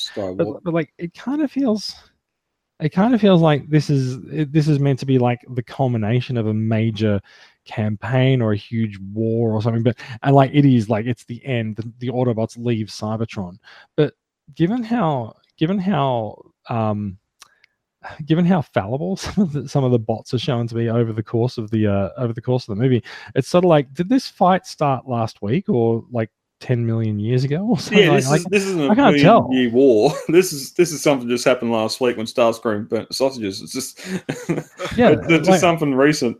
like it, like it, it, it feels it feels to me like the number of the number of bots that they offed during the movie like shatter and dropkick as much as much as i enjoyed you know their their uh, denouements um like it did feel like it did feel like they should not have actually been dispatched quite so easily and uh like you know it's it feels to me like um you know actually killing a transformer is actually you know something that's usually quite difficult to do If- um, but then- unless you're cliff jumper Oh, I, I found with the way there in a they minute. killed the Decep- Bumblebee killed the Decepticons, with the exception of that random secret at the start, was actually Skywarp. it, it's not just no. It's Sky. We see Sky. It was purple wings. It had purple wings. yeah. He- Hot, he- he- Hot he- Link he has didn't purple. kill- he didn't- doesn't have purple He, rings he didn't kill any of the major seekers. They Okay, were the all right. three that were at the top of the tower. because uh, you, you know because Travis Knight specifically made a comment about not killing Oh. Skywarp. Yeah, all right. Um, but yeah, he he the way he killed them wasn't by just oh here's the sword you cut your head off oh shit you're dead. It was no he outsmarts each Yeah. of them right. Rips Mitsu rips them off, jumps away, blows them up, throws a chain in the jet in the uh, rotors, forces him to transform, pulls the chain, right? Even yeah, even Blows Shatter him digs the heels in at off. the end. Yeah. Like he's he's visit the reason they show Cliff Jumper's death of all characters is because Cliff Jumper uses the same model as Bumblebee, Sands the head. Right? So you show Shatter I, and like how you say, I like how you say sans, like like you mean without. without Was the head. it? Sands Yeah. with it, it's He's one less syllable. Is He's a he- yeah, you're good. You've saved a I syllable. I didn't even. I was too busy looking at that stupid face. Was his body the same alt mode as Bumblebee? Was it Yeah, Same oh, model. They're, they're both scouts. Same as same Cybertronian one. same Cybertronian Um, mode? so the Okay. reason they show that is it's basically like right here, Shatter and Dropkick together, they completely kick Cliff Jumper's ass. Like you don't see a scratch on them, right? So it sets up that threat for Bumblebee. but it's Cliff so- Jumper. Yeah, okay. what do you mean? But it's Cliff Jumper. Appar- according to this movie, he's the second in command. well, that's stupid. anyway, but that's just. But even just going back to the Well, battle you- as well. It's just. It's just the cartoon. We're gonna pew pew pew at each other. Oh, they got more Yeah. people retreat. Well, No, it's the, the way It's It's- true, it's actually, because you- you're not wrong. Sound, Soundwave, Starscream, and uh, and Shockwave all turned up, and Yeah. suddenly the Decepticons had more people retreat. But not only that, they had the, the higher ups. It was the command structure was there where Prime. Got- when that's. I mean, yeah. I have to respect that shot, though. You know, out, out of all Look, it was you know, well the, animated. The glory, the glory moments in the movie of like, yeah, look at your G one, look at your big cool robots here. That shot of Soundwave, Shockwave, and Starscream, like where you know Soundwave drops down and then it pans across between the three, is one of the most perfect shots i- I've ever seen It, look, look, look, it's it's well animated. Let's let's not go Just- let's not go Um, overselling. one it. more it's thing. Not, it's not cinematic Okay, well, it's- beauty. No. One of the most perfect I've ever seen. Uh, All right. One more thing. If if that scene was not at the start of the film, if at the end we have B and Optimus walking through the junk through the bush, very and uh, and and B and Prime says to B, "We're going home," and it cuts to Cybertron. That fight starts, and they're kicking I, ass. I, want I want to I want to stop you Okay, because that's not the film that we got. I know, but I'm Like, trying no, to compare. no, no, no, but but I, I don't want to go comparing the movie that we got to some fictional film that people are, like, what if it had this? What if it had this? Because it's not what happened. Like Well, we, was we got we got the movie that we got. I was just going to compare it to another film that people only liked one scene because it's the taste you have when you leave the theater. If you had that good taste at the end, instead of B shooting a tower and it not exploding and B getting shot and him not exploding, I was going to go back to Rogue One with what we've seen with Darth Vader at the end of Rogue One. Everyone lost their shit, even though it does not have any presence to be in that film. The whole Cybertron thing does not need to be in this film and doesn't need to be there. Yet it's there. It's I at the start. Disagree. Okay. I think it's because it's there. I think that for starters, in within the context of the film itself, it serves as a good setup for a plot. It says, "Yeah, right. This is you know their darkest hour. Everything's buggered. The Decepticons have Cybertron, right? They like they're, It- it they're in charge now. it. The Autobots are all gone. Right? It- Yeah. It, sets up a pretense of a film. Prum's like, "Yeah, we're we're running away. Set up a base here. We're going to go find you." uh, if we stay here, we're buggered. Yeah. Right. So it sets up that, but it's also a statement of intent. Um, and I know it's a stupid. It sounds a bit stupid, but it's uh, like things like art style within media mean a significant amount to people. And so I know you and I have often criticized, you know, over the last few months, how much G1 is make is just everywhere now. Hmm. But a scene like that does it it serves as the filmmakers sending a message to people in the cinema that like, yeah, we hear what you're saying. But Right. It's not going to be this film. Yeah, no, it, it is this film because it cuts back three separate times, and then the final, like one of the final shots of the movie is the film going, "Yeah, we'll give you some more of this." Right. Hmm. So Did I it's did I see it, the it same serves- end of the film as you did? Apparently no, not. You may have been no. maybe maybe you left her. Oh no, I didn't leave early. I waited for. Yeah, okay. I, so by so in the final in the final shots, Max is referring to Optimus and Bumblebee driving over the Golden Gate Bridge and then That's walking not through, Cybertron. then walking through. It doesn't matter if it's Cybertron. walking- no, then I thought you said they returned you- to you've Cybertron three completely times. you've completely misunderstood Max's point. I thought you said they returned to Cybertron three times. Sorry. I, okay. They return to the G1 style stuff. oh yeah, yeah, yeah. No, definitely Prime. Yeah, okay. So it, it keeps them. It keeps. It refreshes that in your memory. So you know it hits you with a big whammy at the start of a film, but it keeps reminding you as the film goes on. You know to interrupt some human stuff to go, hey, remember this G1 Prime? You know, Hey. Oh, oh, oh, don't forget. Let's play the touch. Yeah, you, you, that's Uh, another so thing. so it so that is- meant nothing to anyone in the cinema except the except the the older Transformers fans. All Mark Wahlberg fans. Mark. oh, M- All right. Boogie Boogie Nights. Don't worry about it. It was, okay. It was Boogie Nights, right? Am I wrong? I don't, I don't know Wahlburgers. I don't know. Anyway, Crying Bad joke. loud, you drop you drop a reference and you only Bad got joke. half of it. yeah, all right. yeah. Okay, so uh, so I think I think what uh, I think what Max is really saying is that it, it is more of a statement of intent to the the filmmaker saying to the cinema goer that hey, this is actually different to what you've seen before, right? When we don't have the same robot designs, and I think also given the news that's coming out today that like the last the Last Knight actually did uh, did make a loss for Paramount. Um, I think it's important that I think it's important that the uh, the filmmakers actually do get to make a statement to the to the the, the public that you know it, it's different. We have been paying attention to your feedback, and you know here is here is something that's different. How Well, different, that how, can- how, how different it is? Meh. That can only come out of what was redone in the last couple of months before it was released. I, I Really? agree. Yeah. I, no, no, no, no. I, I, I, I agree. Right, like the Cybertron, the Cybertron battle scene was clearly added in the last few months. Mhm. We know that it didn't exist from reports that we've had about the test screenings, and so I, as as Max has Max has been saying for like the last six months that like halfway through the development of this movie, they made a decision to uh, bend it more towards a G1 style, and they've had to wear certain certain things as a result of that decision.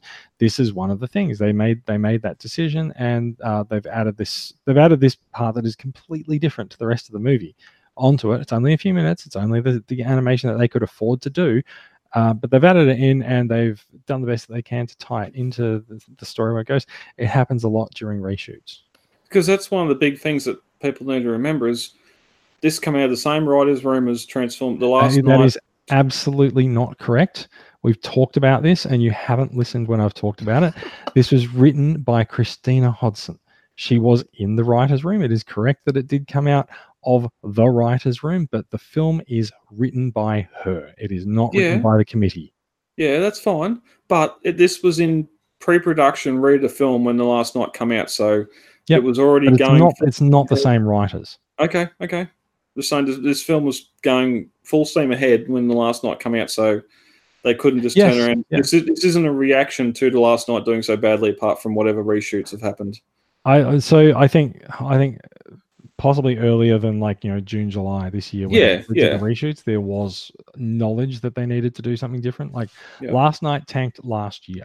Mm. Now this was written around 2015 2016, and so it's been it's been in development since then. And I think you find I think you find it's not as simple as oh they halfway through they decided to change things.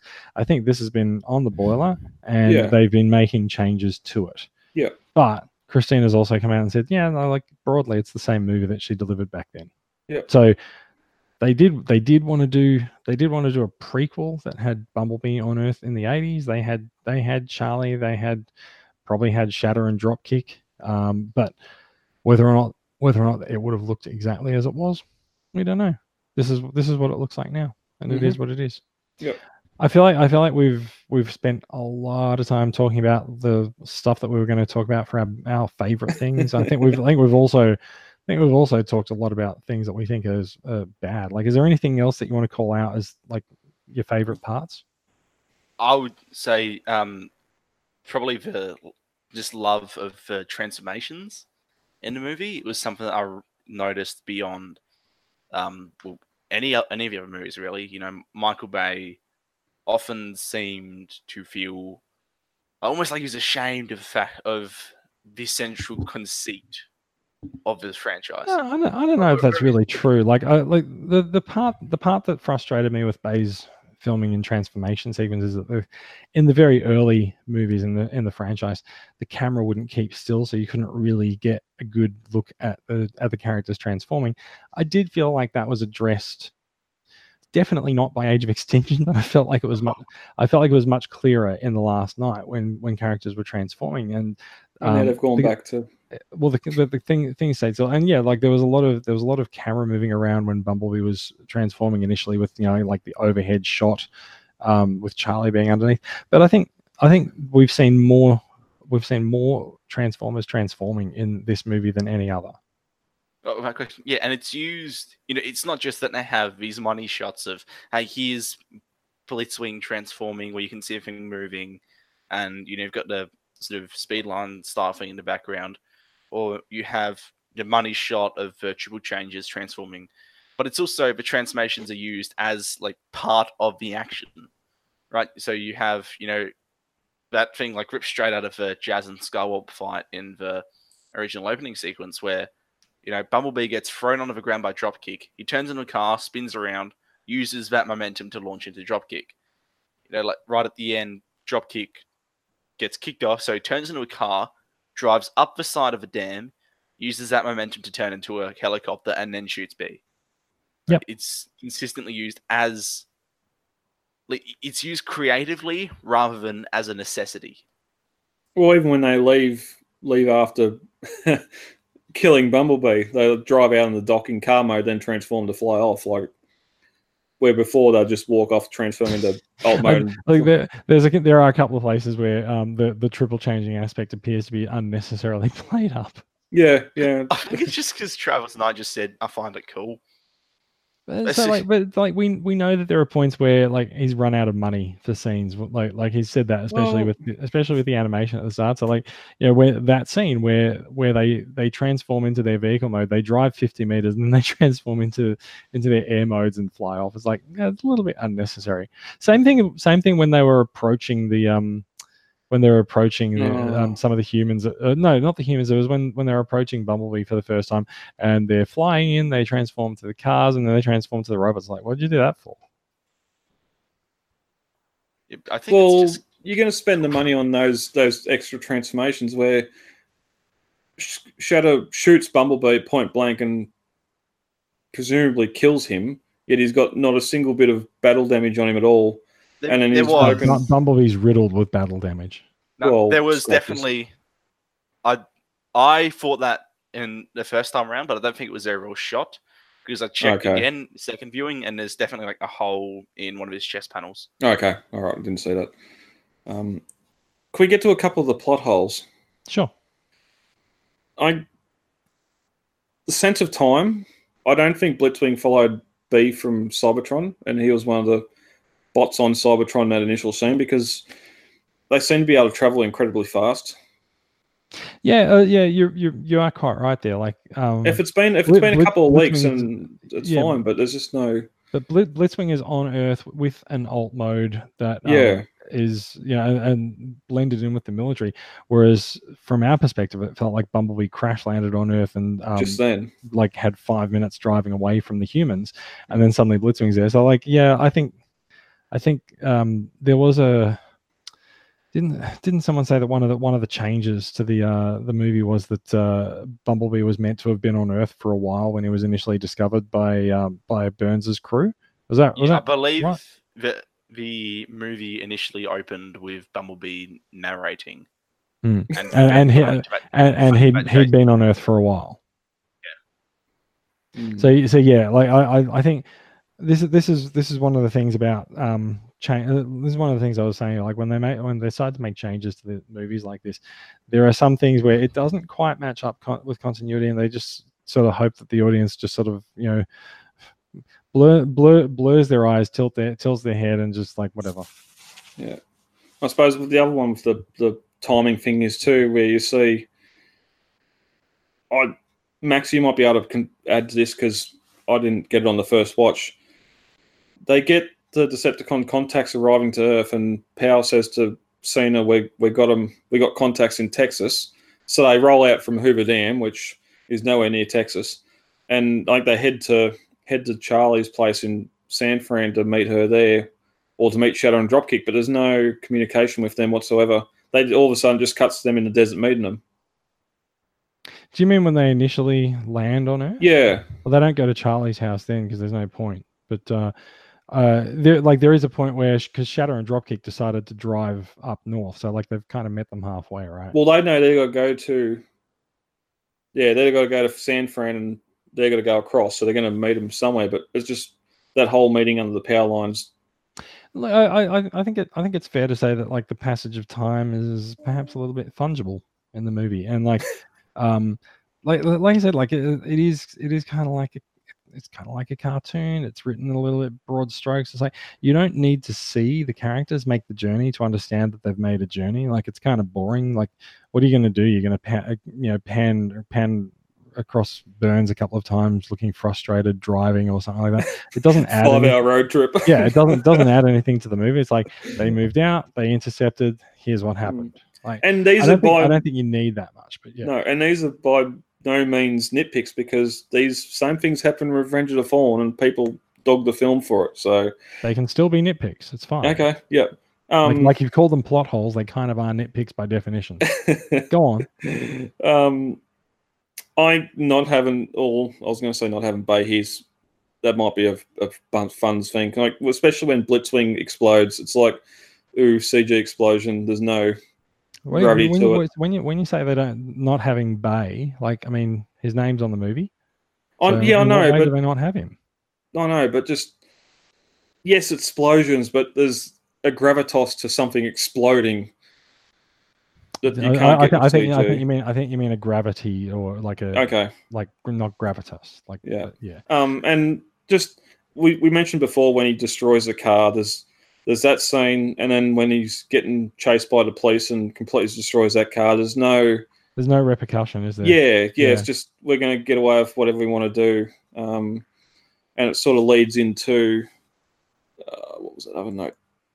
Um, well, him being able to do like, like one stage, it looks at the speedo, he's doing seventy mile an hour to evade the police officer. Yet at the end, when he's trying to evade Sector Seven, it's the slowest, most boringest car chase in history with yeah. a sedan with a Woody sedan swerving stupidly in between them and that, that's got to be the single worst action scene in a Transformers movie period.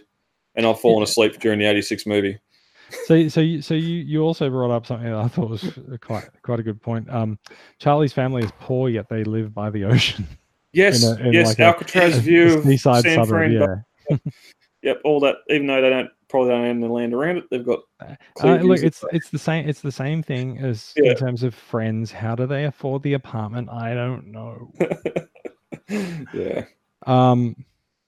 So yeah, look, look, uh, look. I the one, the other thing I didn't really, like, I, I really didn't like the diving stuff. Like, I, I thought, I thought the final payoff to it was well executed when Charlie dove off the tower into the into the water. Like, I liked the way that that was shot. The camera followed her down into the water, and like, I liked that. But I just didn't really like, like, it was telegraphed from so far away. It just, it just didn't need to be.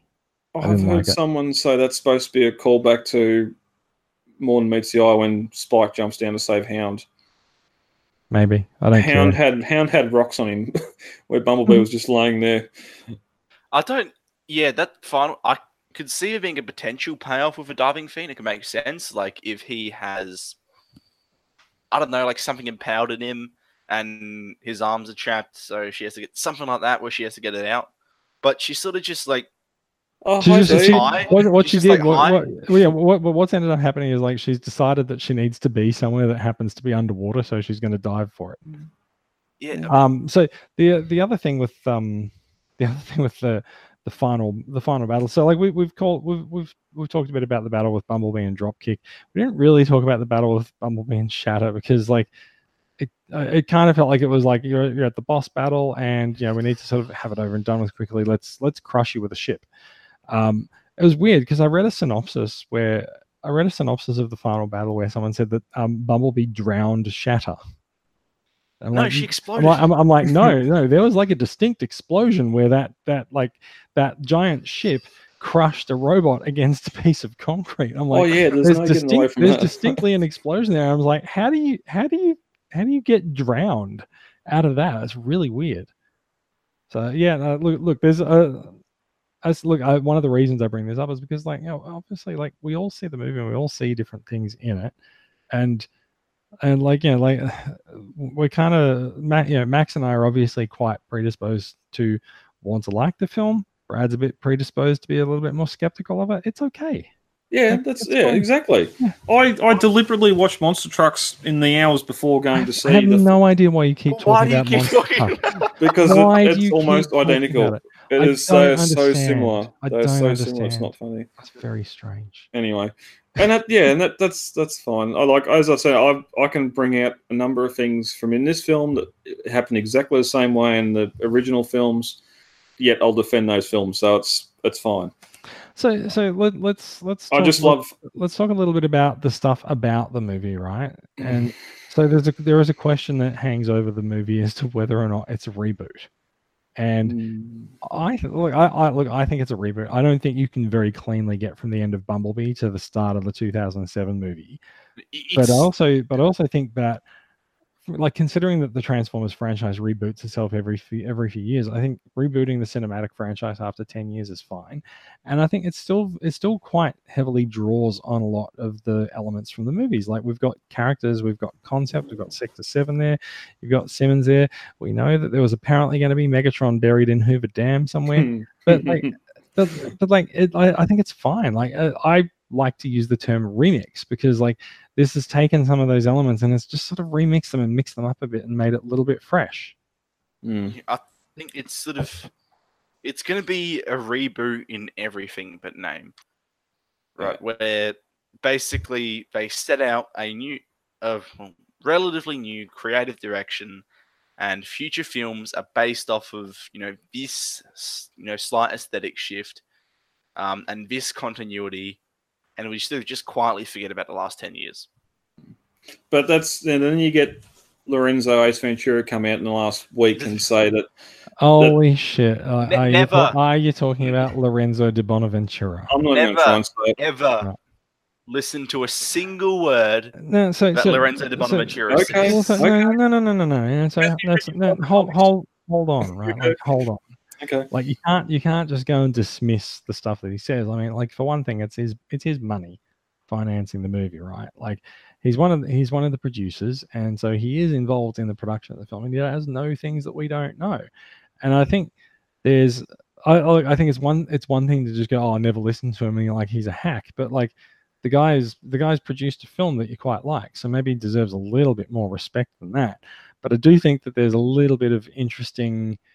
I think there's a little bit of interesting uh, self delusion going on in the discussions over whether or not it is or isn't a, uh, whether or not it is or, or is or isn't a reboot.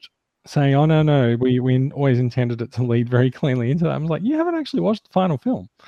Because like it really doesn't lead cleanly into it, but that's fine. Like it's just like it's just you know the guy the guys out there giving a giving some media they're giving some media interviews.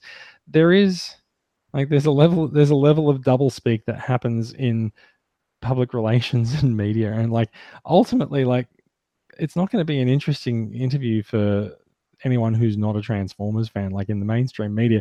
If he comes out and he's like oh yes like you know optimus prime blah blah blah you know did this and then this and then it's like everyone's going to fall asleep during things so it's, it's like like if, if anything else you could probably compliment the guy for going out there and getting a bit of uh, getting a bit of time in the in the limelight for the Bumblebee movie because while everyone's pointing at him and just going, Haha, the producer of the Transformers movie doesn't fucking know what Bumblebee's uh, ending is like. They're all talking about the Bumblebee movie. They're all writing stories about the Bumblebee movie, and they're talking about it on social, and they're getting buzz for it. So, like, you know, maybe maybe he knows a few things that maybe we don't. Are you? Let me think about this a minute. And that, that's well, that's one of the issues you get when there's more than when you got more than one creative person involved in a film. speaking. There's, a, there's, there's usually a lot of creative people involved yeah, in the but film. you but have like, the go director on. say one thing, you have the writer say another thing, you have producers and that sticking their bill in as too when when they need to. But and that's the sort of thing. Like your is is your main argument about it being a reboot, not a lead in the fact that Prime's on Earth. No, like like so it's not just the fact that Prime's on Earth, like all the other Autobots just arrived on Earth at the end. Those are the Mhm. fireballs there. Like Bumblebee knows how to speak English. Mhm. Um and yet you get to the 2007 movie where apparently he's forgotten.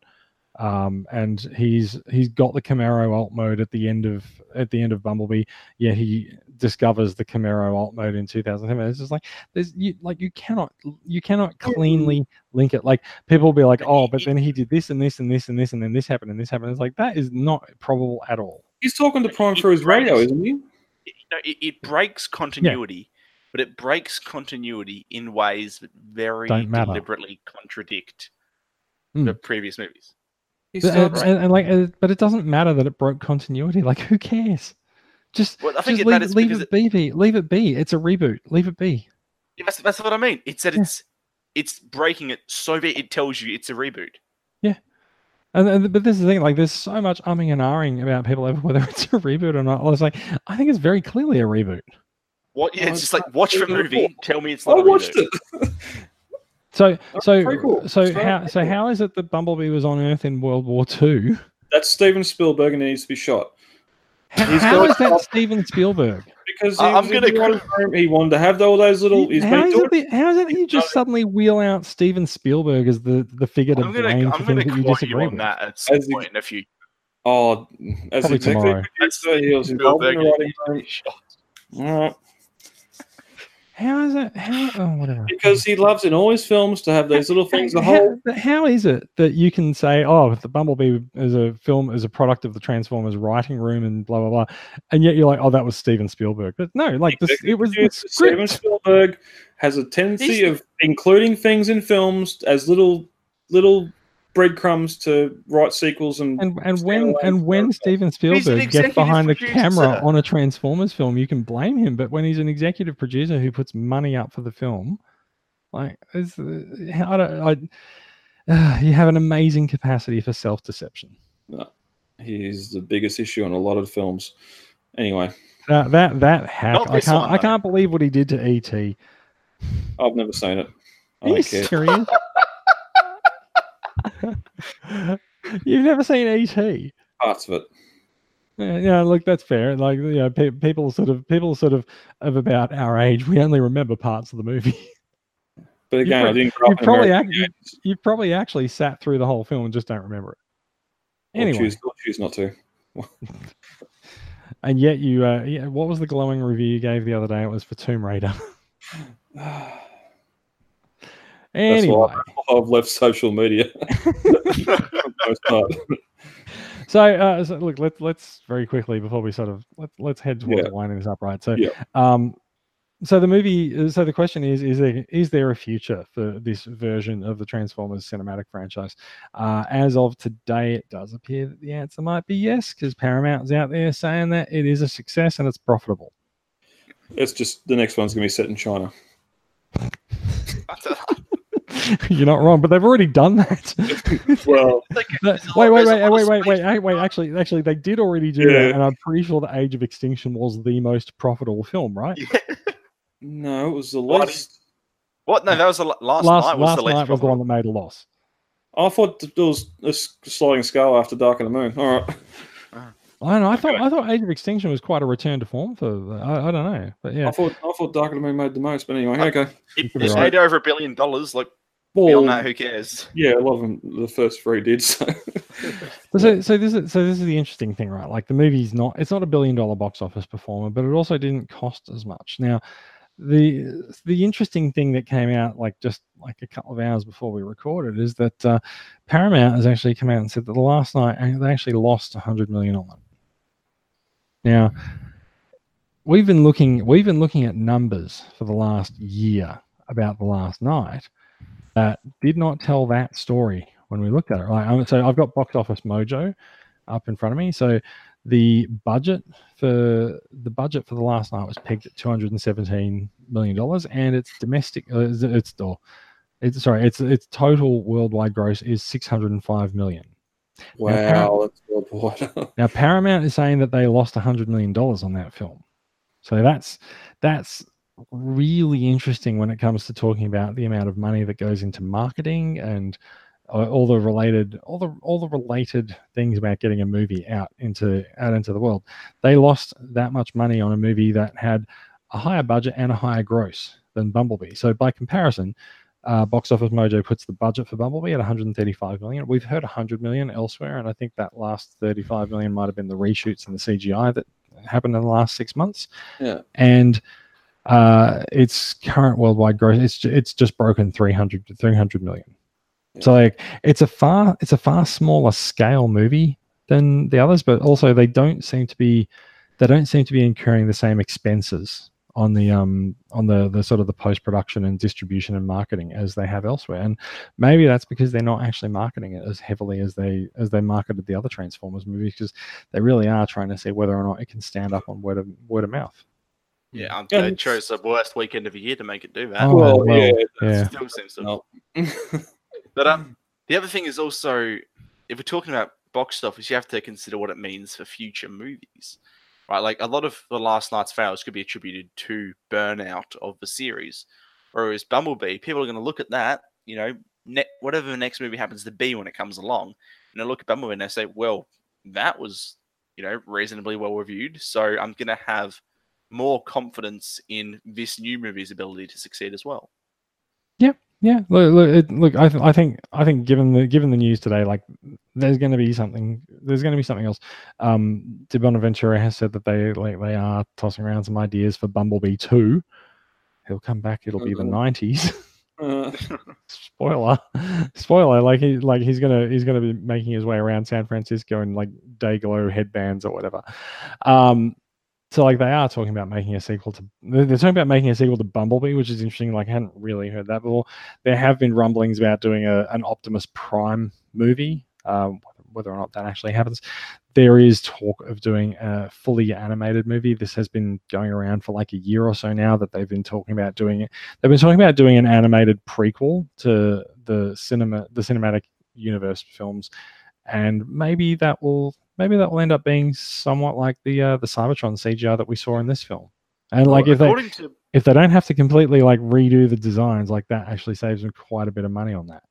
Yeah, also according to Bonaventura, like that movie is in production at the moment. Whether that's you know so so, pre-production so, or so writing, yeah or anything, look but pro- it's product in production is sort of like you know they've decided to make it and uh, people are working on producing the movie. They don't actually have to be they don't actually have to be filming it and stuff like that right I mean, so, so yeah, it so means yeah, it's it's in. It's going to happen. yeah, Prime isn't in production. No. Uh, Cybertron is. And there is apparently they say uh, so. uh, He he also said the other day that they're also planning another major movie. And so when he says uh, when he says major movie, it does sound like he's sort of in talking about a sequel to The Last Knight. I So I don't know. if he does that, that's a way to that's a way to not make as much money. I don't think because Yeah. that's you know that's like making Maybe it's know- like maybe maybe the whole thing's going to be like a bait and switch. They're like, oh, people didn't like Last Knight. Let's give them something different. and Then let's get them back into the franchise, and then we'll just go back to what we were doing before. yeah, Yeah, hey- hey, remember how Let's Unicron's Earth now? No Best.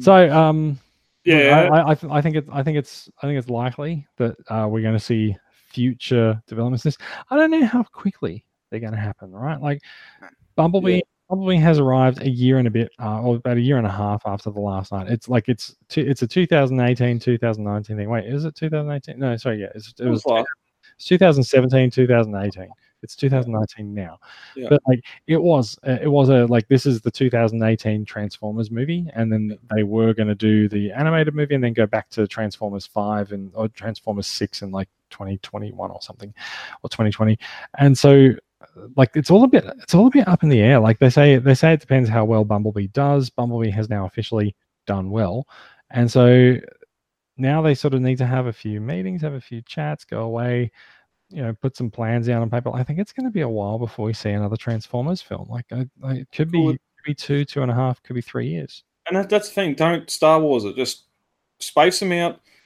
if you're going to look at a smaller budget like this one, to all those people that hate it, you're going to have more human characters, and it's going to be on Earth because the budget's not going to be able to do with space and keep on doing Cybertron stuff. It's going to be on Earth story, Except for the on- animated Cybertron set film. yeah, yes. or on a on a near Earth landscape with Prime somewhere else. But um, it's just, do the small stakes. A couple of Decepticons trying to call home. ET call ho- phone home.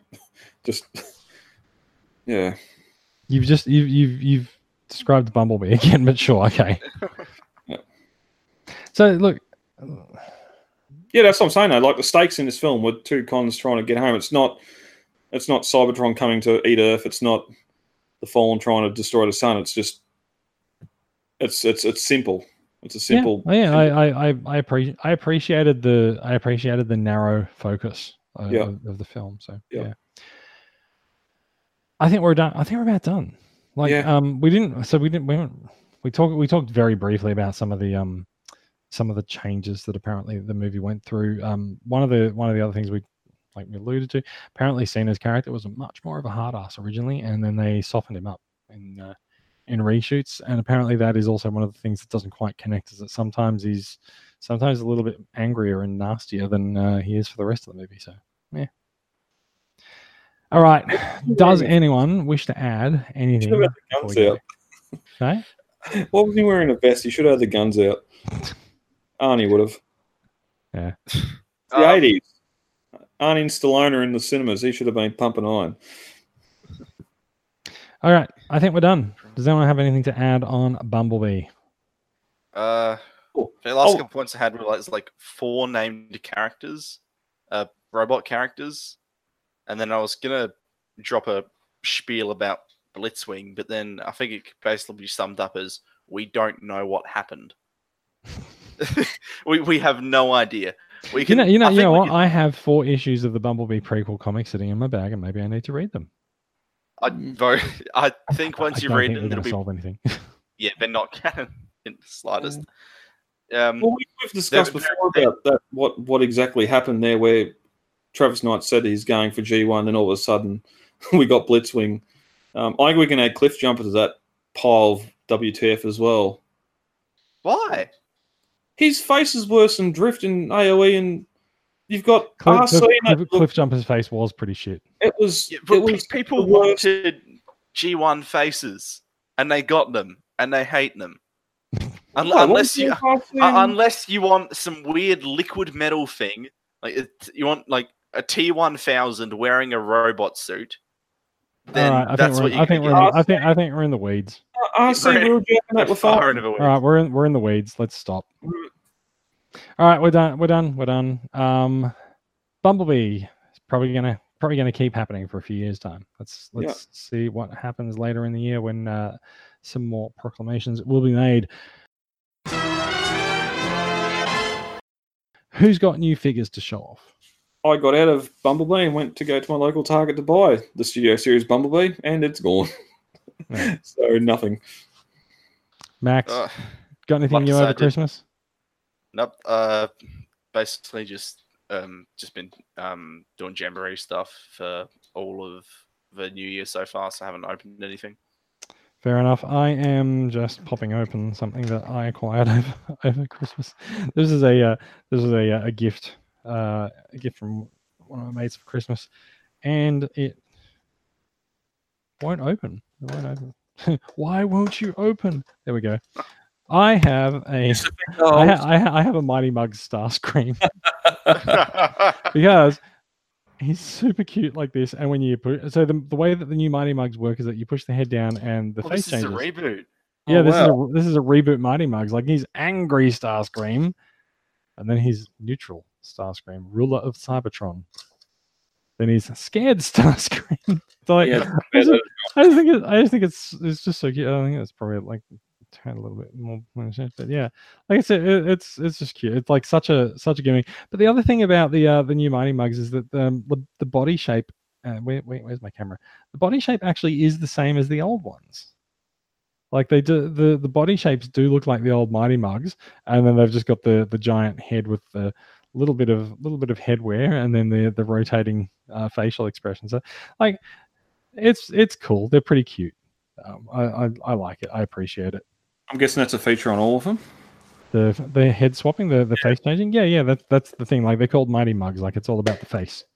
Yeah, well, the original ones didn't Well, do yeah, that, but that's a good little callback to animated Blitzwing, if I do say so. Uh, sure. Not. Probably not intentionally, but yeah, like like like like they're called like you said, they're called mighty mugs. Remember the the original ones did have giant heads. That was that was the intention. But yeah. Yep. So yeah, um, that's that that's the only thing I've acquired in uh, in recent times. Uh, oh, actually, that's not true. I did get a, I did get a, an RID Legion class Cyclonus that was broken out of the box. oh no. yeah. Oh well. So yeah, that's uh, that's about it. I have been holding off on getting a Revenge of the Fallen Studio Series Megatron over. Um, I'll just present it to everyone. Stop presenting. Um, over Christmas, and then some news we got that I've have we haven't talked about tonight is that there's going to be a battle damage Revenge of the Fallen Megatron. So I'm going to wait for that now in the Vo- in the Voyager size. So look a little bit more screen accurate. Fair enough. Um, the uh, the, the, the um, so in terms of uh, in terms of figures that I want, I really want that MP36 Plus. I want that shiny masterpiece Megatron. Um, it makes no sense to me, but uh, I feel like it's going to happen. Uh, and this month we are expecting uh, masterpiece Beast Wars Megatron to be released as well. Yes, I need to make another payment on that. That's going to be good. Yeah, I'm looking looking looking forward to that. yes, definitely. So yeah. Um, Max, you got anything coming in that you're looking forward to? Oh, not particularly. I mean, I guess there's the 3A Bumblebee, which is kind of topical. So, Yeah, when it- when is that Yep. due for release? Uh, first run hits January. I'll probably get in the second run, which is after Chinese New Year. Hmm. I forgot when Chinese New Year is. Uh, Chinese New Uh, Year is February fifth. Okay, so some point in March, probably, Yeah, is actually quite a long way away now. yeah, it but- feels like it. I'm sure What about Blitzwing? Where's when's Blitzwing coming out? Oh, wait. Uh, I'll find out. Taking a long time to find out. Actually, I don't think we have a price or a release date for it. I- Oh, I- yeah, I- he's up for he's up for order now. Um, yeah, it happened now today, right? I reckon quarter third. three, 2019.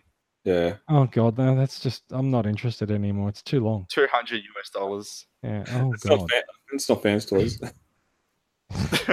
it'd, be, it'd be 20, 29. All right, let's uh, look. We've been on the air for a long time. It is time to go. Uh, last little bit before we go, uh, TCCA's donation drive uh, in the lead up to Christmas. Prizes have been nailed out. Thank you very much for donating, Brad. Do you have a do you have like a dollar value you wanted to announce or anything? As in Donations? funds How- received. Yeah, Uh, it's okay if Well, you say no. You we- can just edit it out. no, we sold 200. We got 218 tickets. cool. So dollar number of that would be about About a thousand. 100. Yeah. a hundred, no a thousand. Anyway, um, it, we are we are well into January, so it's likely to it's likely that there's going to be some Australia Day meetups. We've started planning some stuff in New South Wales. Uh, keep an eye out around Australia with your uh, state representatives uh, for things that they'll be arranging. That is it. End of the show. End of the show. We've been on for like a couple of hours arguing about Bumblebee, and we're going to be back doing more of it for next next the next probably the next twelve months. Uh, thank you for listening. And if you are watching the live record, thank you for checking us out. Thank you for sticking with us right to the end. All of these stories and more will be linked in the run sheet. You can find the run sheet and other information in the podcast that you've downloaded or on transformersweekly.podbean.com. And you'll find all of us in the Transformers Collectors Club Australia group on Facebook. We are a production of Transformers Collectors Club Australia. It is a registered group in Victoria run by volunteers like us who donate their time and money to make the club better for everyone. Our goal is to connect Transformers fans around the country. We do it by engaging the collecting community. One of the things that we are doing at the moment is taking a long time to send out Bumblebee promotional cassettes, but they are coming. Uh, they will they will be coming eventually. You can find more information about the club, including affordable yearly membership options starting at just five dollars a year. Show your support at transformerscca.com. That is all from us. We'll be back with more Transformers news for 2019 next week. We're back, baby. See you guys. Catch you later.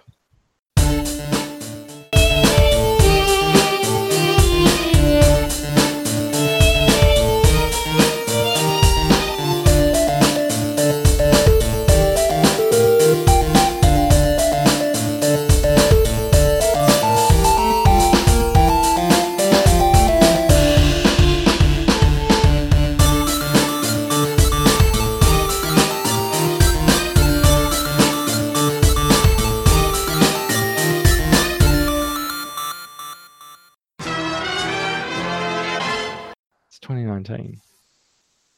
It is 2019. We made it to 2019. Hooray! Hooray! Okay. Um, should we start? Since we're already recording. Nah, bugger it. Nah. Okay. All right. Screw it. Let's go. Um. All right. I'll be sleeping, so don't poke, don't poke me with a stick. If you fall asleep on the podcast, like it won't be the first time. Probably been about 100 episodes since uh, it's, it's about due. Who knows? uh, just get the NoDoz, right? You know, Yeah. You know, just just huff some huff some NoDoz live on the air. It'll be fine. It'll A go. couple It'll of, go Panad- well. couple of Panadols to chase. People- People won't be able to tell that you're not doing crack. Like you know, it'll be it'll be fine. Well, I'd be ingesting and not snorting. I don't really know how this. I don't know how this stuff works. Okay, like I'm sweet and innocent and nice, so whatever. Uh, Speaking of sweet and innocent, Max, hello. Uh, thank what's, you. what I what what, guess. what does Max have to do with sweet and innocent? Well, he's he's the younger of the trio. That has nothing to do with it. okay, okay, shall we start? rightio. All right, no, we've, we've we've got some outtakes for the uh we've got some outtakes for the um the end of the episode. You can shift some recordings around. It's all cool. Yeah. All right,